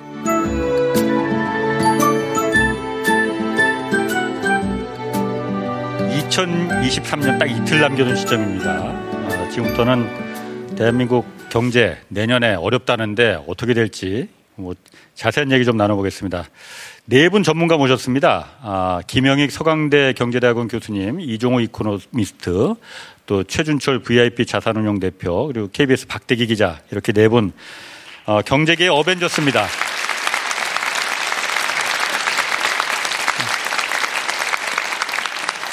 자, 그리고 경제쇼 이 없어서는 안 될 오윤혜 씨도 다시 나오셨습니다. 네. 일부 안녕하세요. 어. 가수 오윤혜입니다. 반갑습니다. 자, 네 분 편안하게 좀 그 얘기를 해주셨으면 좋을 것 같아요. 내년에 일단 어렵다는데 앞에 있는 마이크 드시고 어, 내년 세계 경제 그리고 국내 경제 어떻게 되실지 한 분씩 간단하게 먼저 좀 김 교수님부터 좀 얘기를 해주실까요? 예, 올해는 뭐 인플레이션 금리 인상 이게 경제 주시장에 큰 관심사였죠. 아마 내년 초부터는 경기 침체라는 단어가 좀 많이 나올 것 같습니다. 예, 그러나 계속 말씀을 드리겠습니다만 주식시장은 많이 반영해 가고 있다 이렇게 음. 볼 수가 있을 것 같습니다. 이종우 센터장님 어떻게 보십니까 내년에서? 예, 그 내년도에 지금 이제 많이 예상하는 게 내년도에 아무튼 격심한 경기 침체 위기 이런 것이 올 거다라는 얘기들을 굉장히 많이 하고 있지 않습니까? 예. 그래서 저는 그 부분에 대해서 지금 중점적으로 아무튼 아, 고민을 하고 또 의문도 가져보고 그러는 지금 작업을 계속 하고 있는데요. 결론적으로 말씀드리게 되면 우리가 생각하는 것처럼 그렇게 심각하고 어려운 그런 상황까지 가지는 않을 수도 있을 것 같다. 라는 생각을 지금 하고 있습니다. 누구는 퍼펙트 스톰이라고 하는데 그 정도는 아닐 수도 있다. 예, 그렇죠. 아, 이 부분에 대해서 이견이 있으신 분들은 없으신가요? 네 분 중에 다 그 정도까지는 아닙니까? 그러면은 심각한 경제 위기는 아니라 이거죠. 만약 그런 게 온다고 하더라도 누가 예상을 할 수 있겠습니까? 아, 예상. 못한다. 마이크 잡으신 김에 박대기 기자 인기가 굉장히 좋습니다. 눈사람 네. 기자라고 해서 인사 한번 드리세요. 네. 오늘 모자까지 쓰고 아, 오셨네요. 예. 저 머리가 좀 많이 빠져서요. 박 기자는 저희 네. 내년 경제 상황 어, 어떻게 보시는지 그리고 제가 궁금한 건 경기 침체 온다는 건 다들 네. 저도 이제는 알 것 같아요. 그런데 어느 정도 강도일지 이종우 센터장님은 그렇게 심, 뭐 그렇게까지 심각하지는 않을 것 같다는데 일단 저는 이제 기업을 많이 취재를 하는데요. 이 재벌 기업들한테 물어보면은 다들 자기는 괜찮은데 어느 재벌 어느 재벌이 좀 위, 위태로운 것 같다. 특히 이제 부동산 관련해서 위태로운 것 같다. 그런 얘기를 많이들 해주세요. 어, 그 얘기는 이제 뭐 실제로 문제가 있는 기업이 있을 수도 있고 없을 수도 있지만은 아, 뭔가 좀 잘 안 돌아가고 있다는 거에 많이 공감을 하시고요. 특히 이제 내년 초에 되면은 2023년 초가 되면은 이 부동산 TF 문제가 본격적으로 더 많이 벌- 발생할 수 있기 때문에 예. 어, 사실 지금 지금 빌라왕 문제가 많이 터져 있잖아요. 예. 그게 결국은 이제 부동산 경기 침체 가격이 오를 줄 알고 엄청나게 많이 매집을 했는데 지금 떨어지는 그런 상황하고 아주 관계가 깊은데요. 이 부동산 발 위기 또 기업 발 위기들이 올 수도 있기 때문에 기업들이 바짝 긴장하면서 뭐 사업 조정이라든지 인력 조정에 지금 나서고 있는 상황인 것 같습니다. 박대기 기자는 그 9시 뉴스 주말에서도 뭐 한 코너 맡으셨더라고요. 아. 네. 경제? 예, 경제 대기권이라는 코너입니다. 자, 많은 시청 부탁드리겠습니다. 우리 최준철 대표님께서도 한 말씀 해주시죠. 아, 올해 같은 경우에는 사실 투자자들이 제일 힘들었던 한 해였고 사실 개별 경제 주체로 보면 앞으로 위기가 온다지 뭐 경기 침체가 전반적으로 엄청나게 극심했다 이런 건 아니었을 텐데 내년 같은 경우에 좀 반대가 될 것 같습니다. 그러니까 시장은 오히려 뭐 선반영을 해서 괜찮은데 오히려 경기 침체는 더 피부에 좀 와닿는 이런 변화가 좀 있을 거기 때문에 기본적으로는 사실 두 분 의견과 동의를 하고요. 이 시장을 바라볼 때 가장 좀 주의를 하셔야 되는 부분이 시장이랑 경기가 항상 동행을 하는 게 아니고요. 시장은 항상 경기, 경제 흐름보다 좀 빨리 움직인다라는 부분들을 좀 감안하셔서 투자에 접근을 하셔야 되고요. 근데 현장에서 실물 사업을 하시는 분들 의 입장은 또 좀 투자적인 시각하고는 좀 다를 거라서 사실 경기 침체에는 대비를 하셔야 되지만 주식시장은 조금 달리 갈 수도 있다. 요 정도를 예, 앵글로 드리고 싶습니다. 그러니까 주식시장 지금 말씀하신 어차피 최준철 대표님은 그 이 자산 운용 쪽에 계시니까 주식시장에 대해서 누구보다도 좀 민감하실 것 같아요. 내년 그러니까 주식시장 흐름은 어떻게 보십니까? 어, 내년 주식시장은 저는 뭐 생각하시는 것보다는 나쁘지 않을 것 같다라는 예, 쪽이고요. 자산운 용사에 계시니까 그런 말 하시는 거 아니에요 혹시? 아, 뭐 물론 이제 항상 저는 앞서 이제 이한철 그 가수님이 불러주셨던 그 노래처럼 이제 장기적인 낙관론을 견지를 하긴 합니다만 사실 단기적으로는 많은 회의주의와 뭐 비관적인 시각 이런 것들을 그때그때 동원을 하는데 이미 그거를 지금 꺼내 들기에는 이미 매를 너무 많이 맞아버린 상황이기 때문에 예. 이제 어제와 오늘의 일을 분리를 해서 생각해야지 이제 지금만 놓고 사실 시장에 대응을 하는 거는 시장이 빠르게 움직인다는 속성을 생각을 해보면은 조금 그 부분은 다르게 봐야 되고 그 부분이 사실 경험이 좀 부족하신 많은 사이클을 겪어보지 못한 분들 입장에서는 좀 혼란스러운 예, 컨셉이 될 수도 있을 것 같습니다. 비관적으로 많이 보시는 김효익 교수님은 어떻게 생각하시는지?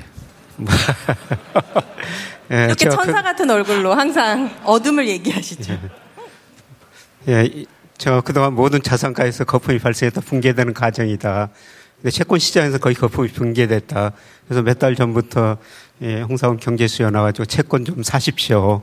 지금 채권 금리 많이 떨어졌습니다.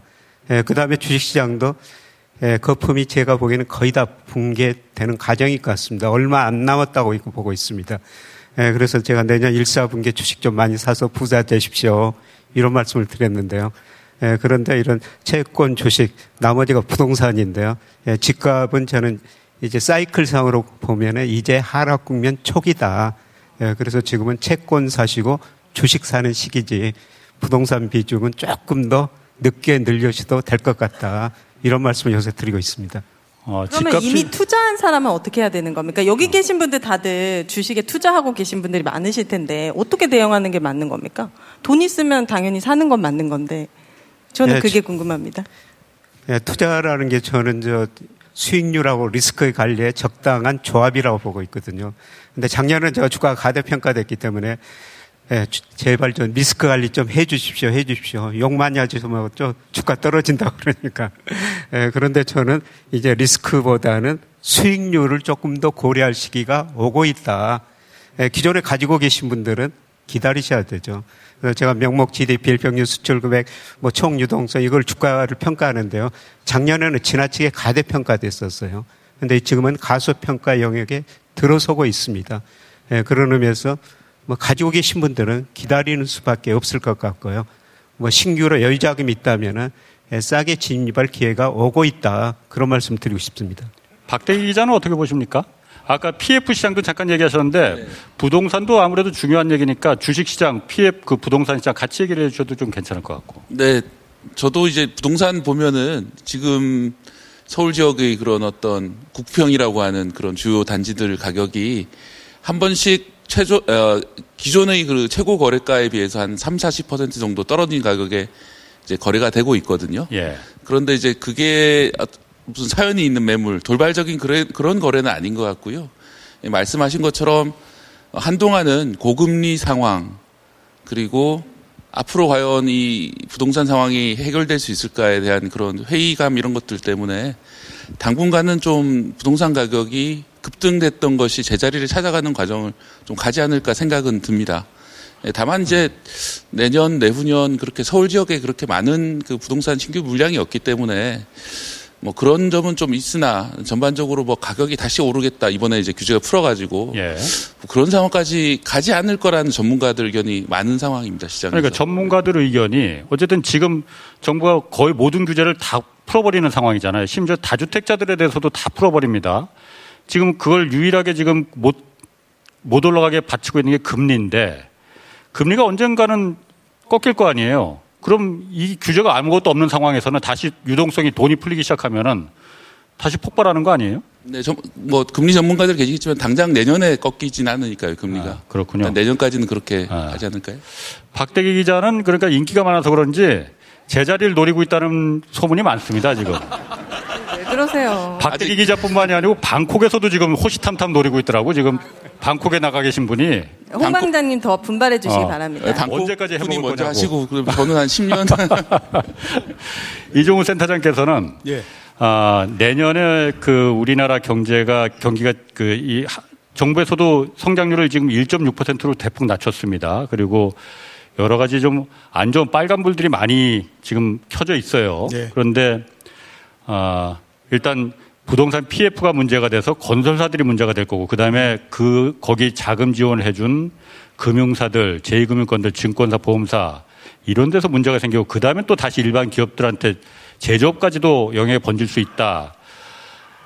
뭐 생각이 싫은 시나리오지만은 그런 국내외 기관들 분석이 좀 있습니다. 어떻게 예. 생각하십니까?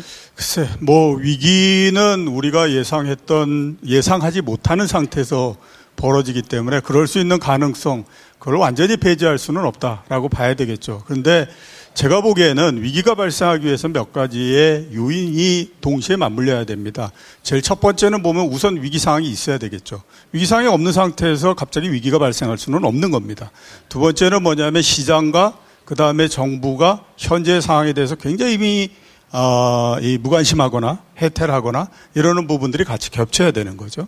이제 세 번째는 어떤 일이 발생했을 때에 정부가 굉장히 무능해서 그거를 처리할 수 있는 어, 이 힘이 없어야 됩니다. 맨 마지막에 보면 어, 금융권이나 이런 데가 어, 굉장한 부실이 지금 부실이 기존에 이제 발생해 있는 상태이기 때문에 상황이 벌어지는 거에 대해서 도저히 대처를 못하는 그런 형태가 네 가지 모두 다가 동시에 맞물려야지만 위기로 발생해서 그 위기로 이제 발전해 나갈 수 있는 그런 형태가 되는 거죠. 우리가 쭉 한번 생각을 해보시면 2008년도에 금융위기가 발생하고 했을 때에도 미국 정부가 똑같은 형태의 에, 모양을 보였죠. 그 당시에 보면 이제 그런 얘기 많이 했습니다. 서브프라임 모기지가 이미 2007년도서부터 터져가지고 여기저기에서 난리가 나는데 그때 미국 정부가 했던 얘기가 뭐냐면 다 모아봐야 2천억 달러도 안 된다. 그랬죠. 이 정도는 우리가 해결하는 건 문제 없다. 반나절이면 예, 된다고 그랬어요. 이런 얘기 했었죠. 근데 지금은 뭐냐면 제가 그래도 이 부분은 낫다라고 생각하는 게 올해 하반기 정도서부터 많은 사람들이 위기가 발생할 수 있다라는 얘기들 굉장히 많이 하잖아요. 그 얘기는 뭐냐면 각국의 정부나 이런 데 대처 능력이나 또는 대처에 대한 이 그 우려 이 부분들이 최고조까지 올라가 있는 그런 형태가 됐다라고 하는 겁니다. 이런 상태에서는 쉽게 위기가 발생하지 않는 거죠. 거기에다가 우리나라 같은 경우는 금융기관들이 건전성 특히 은행의 건전성 이 부분은 굉장히 높은 상태이기 때문에 어지간하게 터지어가지고 넘어오지 않는 한은 그 부분들이 굉장히 힘들거나 이런 형태가 나오질 않는 거죠.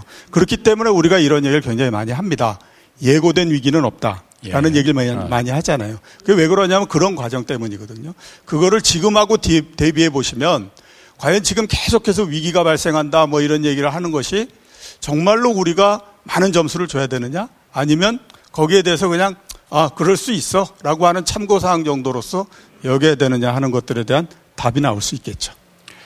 최 대표님은 어떠십니까? 자본 그 현장에 계시니까 직접 이런 부분에 대해서 뭐 많은 국민들 저도 그러니까 잘 모르다 보니까 불안감이 더 커질 클 수도 있는 거거든요. 어떻게 판단하십니까?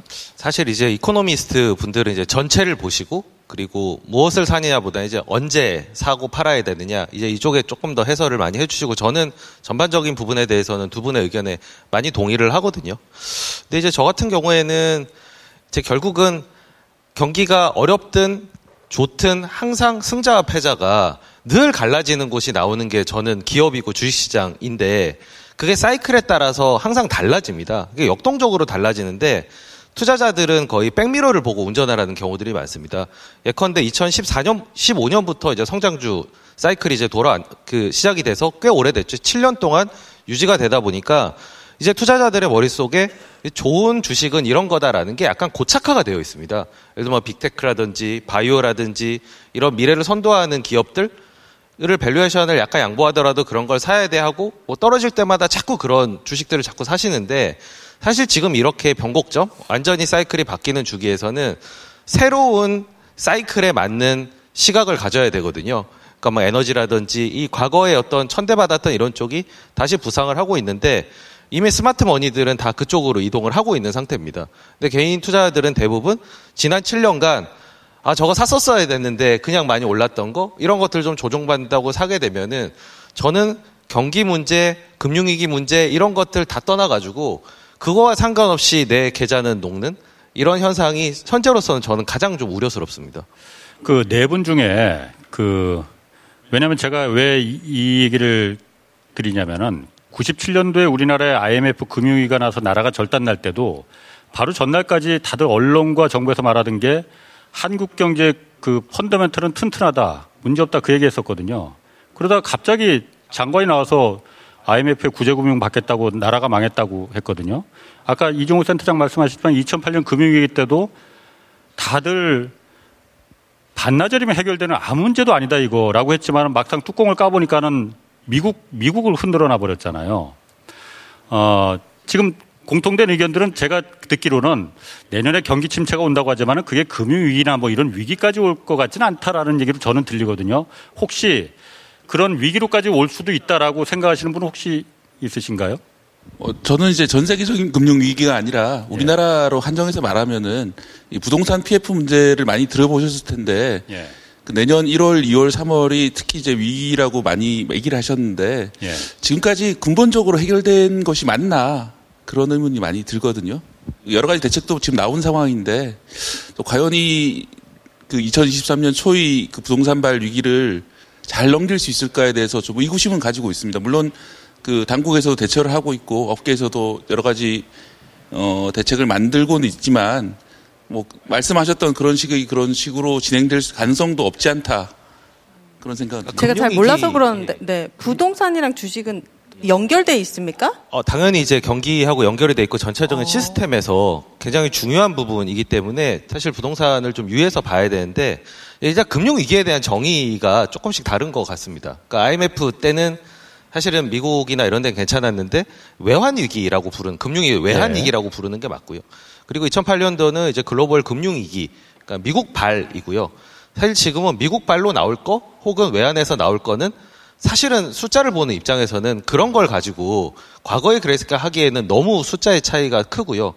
그런데 지금 약간 국제적으로 나올 수 있는 건 저희가 2008년도 금융 위기, 위기를 얘기하지만 사실 지금 그 당시에 저축은행들이 쭉 무너졌던 것들은 그렇게 많이 회자가 되진 않습니다. 상대적으로 좀 작은 위기였었거든요. 예. 그것도 어떻게 위기라면 위기인데 부동산 발로 가장 저희가 여러 기업들을 봤을 때 제일 취약한 고리가 사실은 이금융권인 것 같습니다. 그러니까 뭐 제2금융권. 저축은행, 캐피탈 예. 이런 쪽들이 사실은 부동산과 연결이 돼 있고 브릿지론이라든가 PF에 얽혀 있는 게 많기 때문에 그쪽에서 만약에 터진다면은 터질 수가 있을 텐데 이거를 우리가 지금 얘기하고 있는 그런 금융위기 정도의 어떤 파급력을 갖고 있다고 보느냐 금융위까지 가려면 사실 1금융권까지 번져야 되는데 그러기에는 또 1금융권이 너무 건전한 상태입니다. 제가 예. 기다리고 있으면 기회를 안 줄 것 같아가지고 순간적으로 팍 치고 들어가야 뭔가 얘기를 할 수 있을. 맞습니다. 알아서들 들어오세요. 예, 라는 생각이 저분이 들어서 빈틈을 안 주거든요, 예. 홍 반장님께서. 그래서 제가 아, 좀 말씀을 드리고 싶은 거는 우리가 아, 외환위기 그 다음에 금융위기 2008년도에 겪고 그랬으니까 이제 그거를 모델로 하잖아요. 근데 중간중간에도 여러 번의 안 좋은 부분들이 있었습니다. 예를 들어 보면 2003년도 이럴 때에 카드채가 나가지고 난리가 아니었었잖아요. 그때 예. 막, 어, 지금 이제 그, 그 당시에 가장 크다라고 하는 LG 카드 이런데 날라가서 지금은 이제 다른 그 은행으로 이제 넘어가 버렸고 이랬고 중간에 또 보면, 어, 그, 이, 이 저축은행 이런 데도 이제 무너지고 뭐 이렇게 했었습니다. 그것도 보면 자금자금한 전부 다의 위기 이런 부분들이었거든요. 지금 우리가 내년도를 특히 부동산을 보면서 생각하면서 가장 위험하다라고 생각하는 건 뭐냐면 부동산 전체가 난리가 나가지고 거기에 돈을 굉장히 많이 빌리고 했던 사람들이 모두 다 만세를 불러버리고 그 위, 그, 이 부실한 부분들이 은행으로 넘어오는데 그게 너무나 큰 액수가 돼가지고 은행도 도저히 그걸 견디지 못하고 그래서 은행도 몇 개가 손을 들고 그렇게 되면 또 그게 정부로 넘어가서 과연 대한민국 정부가 그거를 처리를 할 수 있을 것인가 없을 것인가 이거를 고민할 거다 이런 정도까지 지금 생각을 하시는 거잖아요. 예. 근데 자 제가 봤을 때는 앞에처럼 뭐 지금 부동산 PF가 어떻게 되고 이런 부분들이 앞에처럼 그러니까 카드채가 나고 그 다음에 저축은행에서 부실이 생기고 그래서 저축은행이 망가지고 이러는 부분까지로 갈 수는 있다라고 하는 거예요. 근데 뒷부분처럼 어마어마하게 사태가 나고 하려면 어마어마하게 지금 부동산에서 난리가 나야 되는 그런 형태입니다. 근데 이제 대개들 많이 얘기하는 것들이 우리 가계부채가 굉장히 크기 때문에 여기에서 금리가 올라가고 또 그 저 부동산 가격이 굉장히 많이 떨어지고 그러면 이거 무진, 무진장 그 난리 난다. 이런 얘기를 많이 해요. 그래서 그럴 때마다 제가 한번 물어봅니다. 왜 우리가 최근에 특히 1년 동안에 보면 부동산 거래가 이렇게 많이 줄어들었을까요? 과거에도 보면 이그 부동산이 하락하는 초기 국면에 거래가 많이 줄어드는 건 사실입니다. 근데 지금처럼 어, 그 서울시 전체를 따져가지고 한 달에 500건 내 아파트밖에 거래가 안 되고 이랬던 적은 없었거든요. 왜 그럴까라고 생각해 보면요. 저는 올라갈 때 거래가 없었기 때문에 떨어질 때에도 거래가 없다라는 겁니다. 그러니까 원래대로 우리가 부동산 그 했었으면 서울 지역의 아파트나 이런 데가 코로나가 나기 전에 이미 피크를 쳤어요.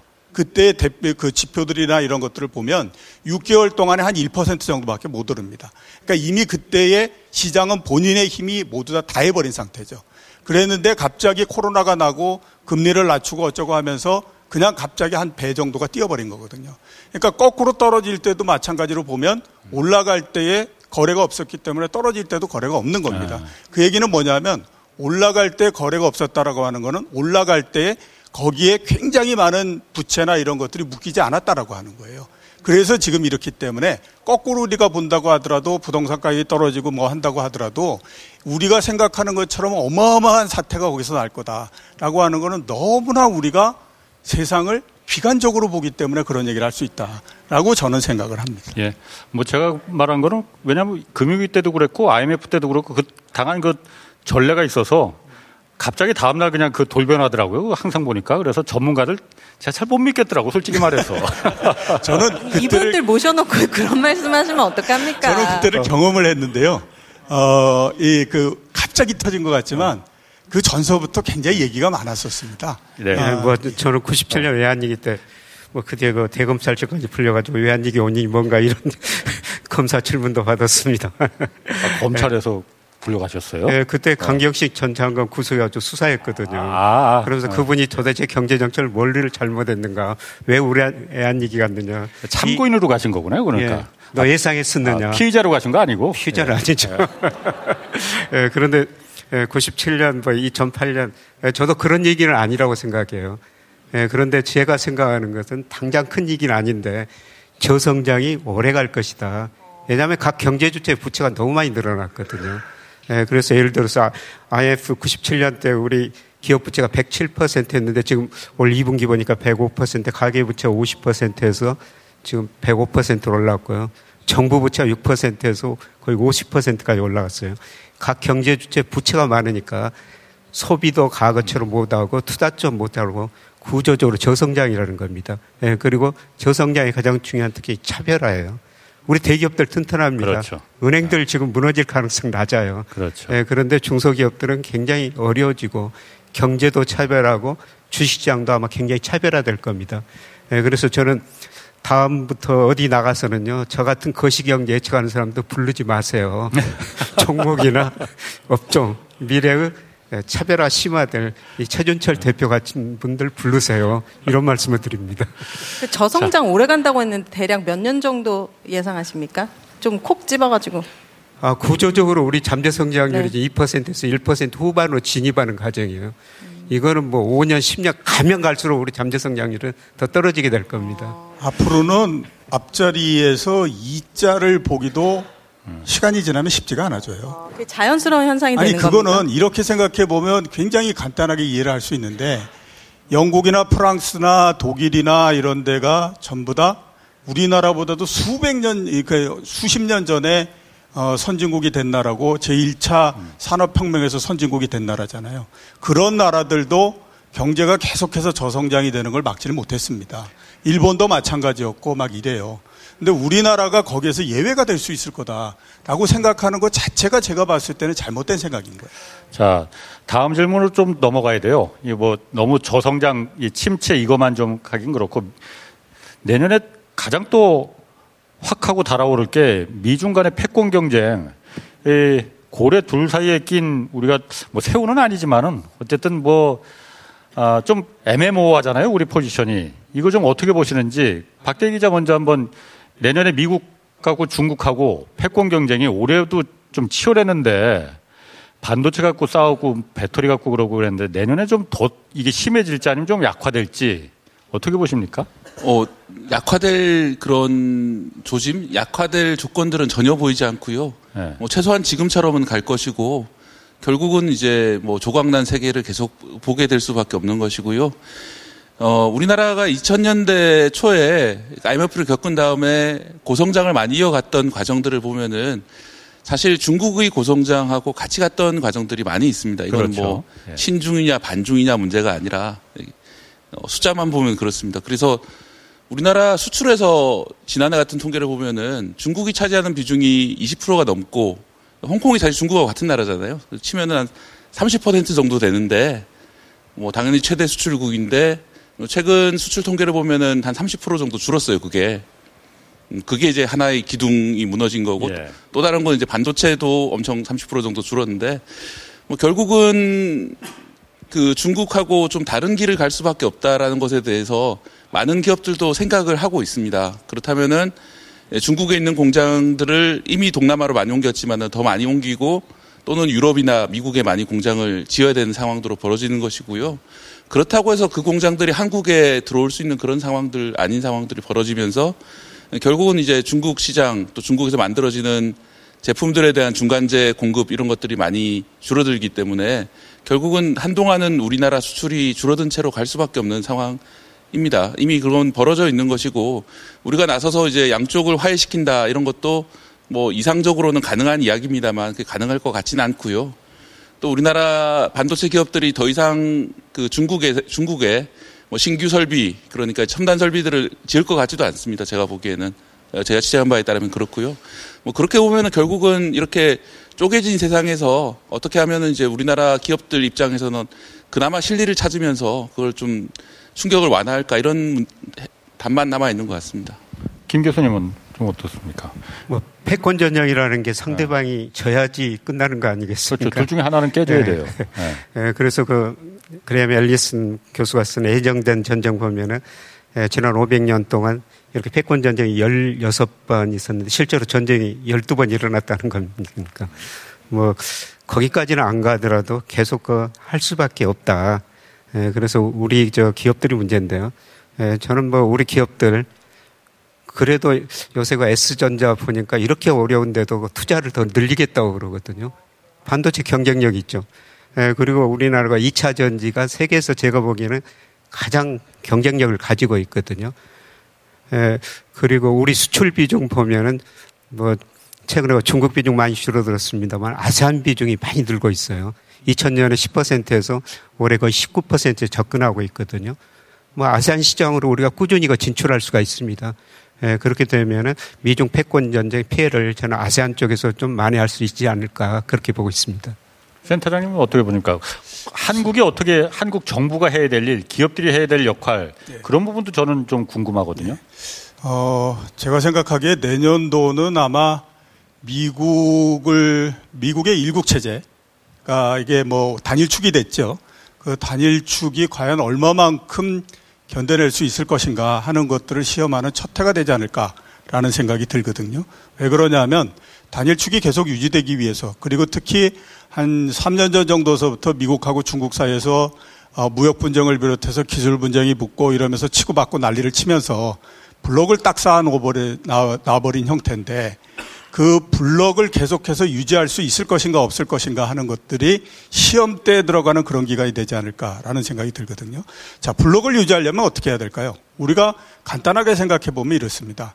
로마가 세상을 지배할 때에 로마 주변에 보게 되면 굉장히 많은 게르만 민족들이 있습니다. 그 사람들을 전부 다 힘으로만 무찔렀을까요? 절대 그렇지 않아요.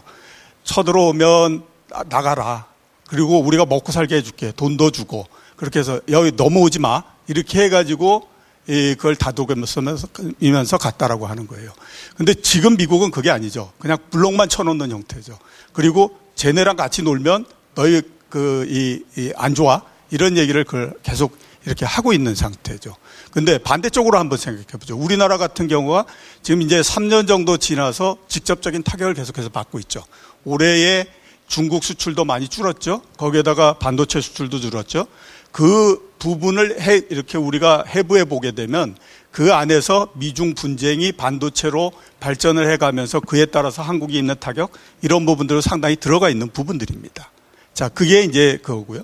그 다음에 미국이 어, 인플레 방지법 해가지고 미국에 들어오는, 안 들어오는 그 기업들한테는 그만큼의 혜택을 주지 않겠다 이렇게 얘기를 합니다. 근데 지금 보면 이런저런 형태로 굉장히 많은 반발이 일어나고 있는 상태죠. 사우디가 중국하고 손을 잡겠다라고 얘기하고, 그 다음에 현대차 같은 경우가, 그래, 그럼 우리 공장을 멕시코로 옮길까? 이런 얘기하고 있고, 그 다음에 유럽 같은 데서 그 우리 공동으로 대체하자.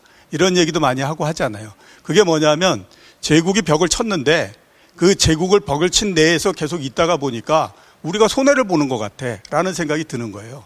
그러면 그걸 계속 유지하려면 어떻게 해야 되겠습니까? 제국은 돈을 이렇게 쭉 해가지고 니네가 손실 나는 부분들을 우리가 다 메꿔줄게 라는 쪽으로 가야 됩니다. 그러니까 예를 들어서 이런 거죠.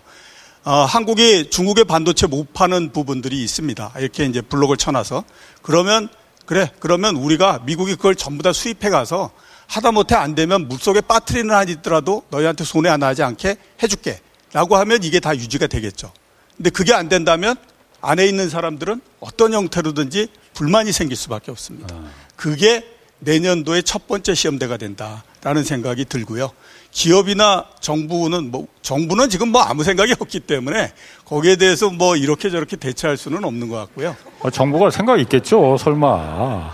뭐 생각이 있으면 인플레 방지법 그 할 때에 그거의 내용조차도 파악을 못했, 못했다라고 홍사원의 경제쇼 없겠죠. 들을 수 있도록 이렇게 좀 그러게. 해주세요. 아, 너무 세신데.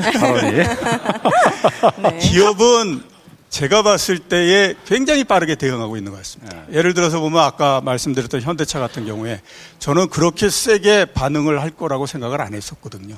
그러니까 그만큼 보면 오히려 기업이 본인들이 주도권을 잡겠다라고 해서 미국과 딜을 하는 형태가 되니까 뭐 그거는 우리가 마음으로 더 응원을 해야 되겠죠. 옆에 최 대표님은 금융시장, 자본시장에서는 미중 패권 전쟁이 아, 이렇게 치고받고 서로 싸우는 게 독입니까, 약입니까? 어, 뭐 자본시장에서는 사실 뭐 전체를 본다기보다는 미시적으로 이제 돈 될 만한 부분들을 골라내기 때문에 좀 예. 종합적으로 설명하기는 좀 어려울 것 같고요. 그냥 전반적인 흐름으로 보면 생산 시설지로서의 중국은 더 이상 유효하지 않은 것 같습니다. 이건 개- 기업들이 세우는 계획을, 계획들을 보면은 중국의 고정자산 투자를 더 이상 하고 싶어 하지 않거든요. 그 뭐 실익도 없고 ROI도 안 나오고 그리고 뭐 언제 빠질 수 있을지도 모르고 정치적 리스크가 있다 보니까 아무래도 서구나 아세안 쪽으로 돌아가는 추세는 되돌릴 수는 없을 것 같고요. 그렇다고 해서 중국을 기업인들이 그 왜 재벌집 막내 아들을 보면은 이 진양철 회장이 얘기하는 게 늘 이제 돈이 됩니까? 그러니까 이런 장사꾼들은 사실 그런 어떤 정치적인 입장에 따라 움직이기보다는 기회가 되거나 자기가 경쟁력을 발휘할 수 있는 부분으로 자연스럽게 옮겨가게 되는데 그런 면에서 중국을 완전히 시장으로서 포기를 했다기보다는 약간 과거에 주도했던 산업들에서 중국인들이 진정으로 원하는 made in Korea 쪽으로 계속 바뀌어가고 있고 그들은 지금 계속 침투를 하고 있는 상태입니다. 예를 들면 저는 사실 우리나라의 경쟁력이 옛날에 지금 저희가 계속 얘기하는 이런 하드웨어 파워보다는 소프트웨어 파워 쪽으로 많이 넘어가고 있다고 생각을 하거든요. 중국 사람들한테 한국 made in Korea 중에서 가장 원하는 게 뭐야? 라고 물어본다면 저는 지금은 반도체, 스마트폰, 텔레비전 이거 아니라고 생각합니다. 케이팝, CD를 정식으로 팔게 해줘. 혹은 너희 드라마 아이치이나 이런 OTT에서 보고 싶어. 그러니까 약간 풀어줬는데도 지금 벌써 중국 OTT들의 지금 슬기로운 시리즈부터 해가지고 한국 드라마들이 쫙 깔리고 있거든요. 그러니까 그거는 뭐 중국뿐만 아니라 다른 서구권도 마찬가지이기 때문에 사실은 우리가 계속 제조업적인 어떤 앵글로 뭐 된다 안 된다 패권 경쟁에서 공장을 어떻게 되냐 하지만 사실 주식시장에서는 이런 소프트 파워를 내는 회사들에 대해서 더 큰 값어치를 주고 있는 예를 들면 올해같이 힘든 시장에서도 우리나라의 뭐 엔터테인먼트 회사라든지 혹은 드라마 회사라든지 이런 데 주가 상당히 서- 그 선방을 했었거든요. 그러니까 약간 이런 시각을 더해서 봐야지 이거를 전체로 묶어서 다 중국에서 안 되고 모든 걸 다 미국으로 가고 그러기보다는 조금 더 돈 되는 분야 쪽으로 찾아 들어가면 저는 계속적으로 저는 우리나라의 소프트 파워 쪽으로 집중을 해야 된다고 생각합니다. 저는 상당히 고무적인 최근 뉴스 중에 하나가 일본에서 이제 가장 가고 싶은 그 여행지가 어디냐라고 물어봤는데 설마 대한민국입니까? 예, 원래 거기는 1위는 무조건 하와이입니다. 일본은. 네. 근데 지금 1위가 서울이고요. 2위가 하와이, 3위가 방콕, 4위가 부산입니다. 아, 대한민국 최고네요. 네, 그러니까 그런 소프트 파워들을 를 조금 더 주목해서 봐야 사실은 경계 침체나 그런 어떤 예상하기 힘든 그런 이슈들에서 조금 더 자유롭게 할 수 있을 것 같습니다. 예. 아 오늘 네분 말 잘하시는 분들 네 분 모았더니 그냥 시간이 그냥 후끈후끈 갑니다. 뜨겁습니다. 자, 오늘 여기까지 하겠습니다. 네 분 좋은 말씀 고맙습니다. 감사합니다. 자, 오늘 이렇게 두 시간 동안 어, 특집 공개 방송 해 주신 분들 감사드리고 올 한해 마무리 잘 하시고 내년에도 2023년 좋은 일 많이 생기길 바라겠습니다. 그리고 무엇보다 건강하셔야 되고요. 뭐 이대로 가면은 섭섭해서 마지막으로 가수 오윤의 노래 한 곡 좀 더 들어보겠습니다. 네, 아, 정말 먼 곳에서 먼- 정말 힘든 걸음 해주셔서 진심으로 감사드리고 또 새벽부터 나와서 이렇게 해주신 KBS 스태프분들과 홍사원의 경제쇼 작가님, PD님들도 정말 감사드립니다. 마지막 노래는 정말 여러분들이 다 아실 만한 곡으로 준비했습니다. 내 입술 따뜻한 커피처럼 들려드리고 마무리하도록 하겠습니다. 자, 노래 들으면서 저희는 가겠습니다. 고맙습니다. 감사합니다.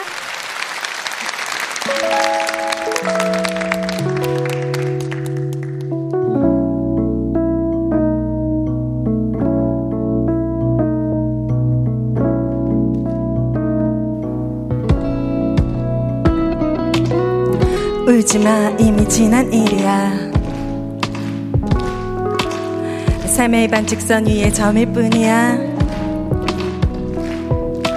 살아가면서 누구나 겪는 일이야.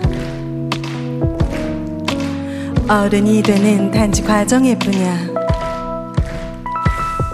제발 이러지 말아요.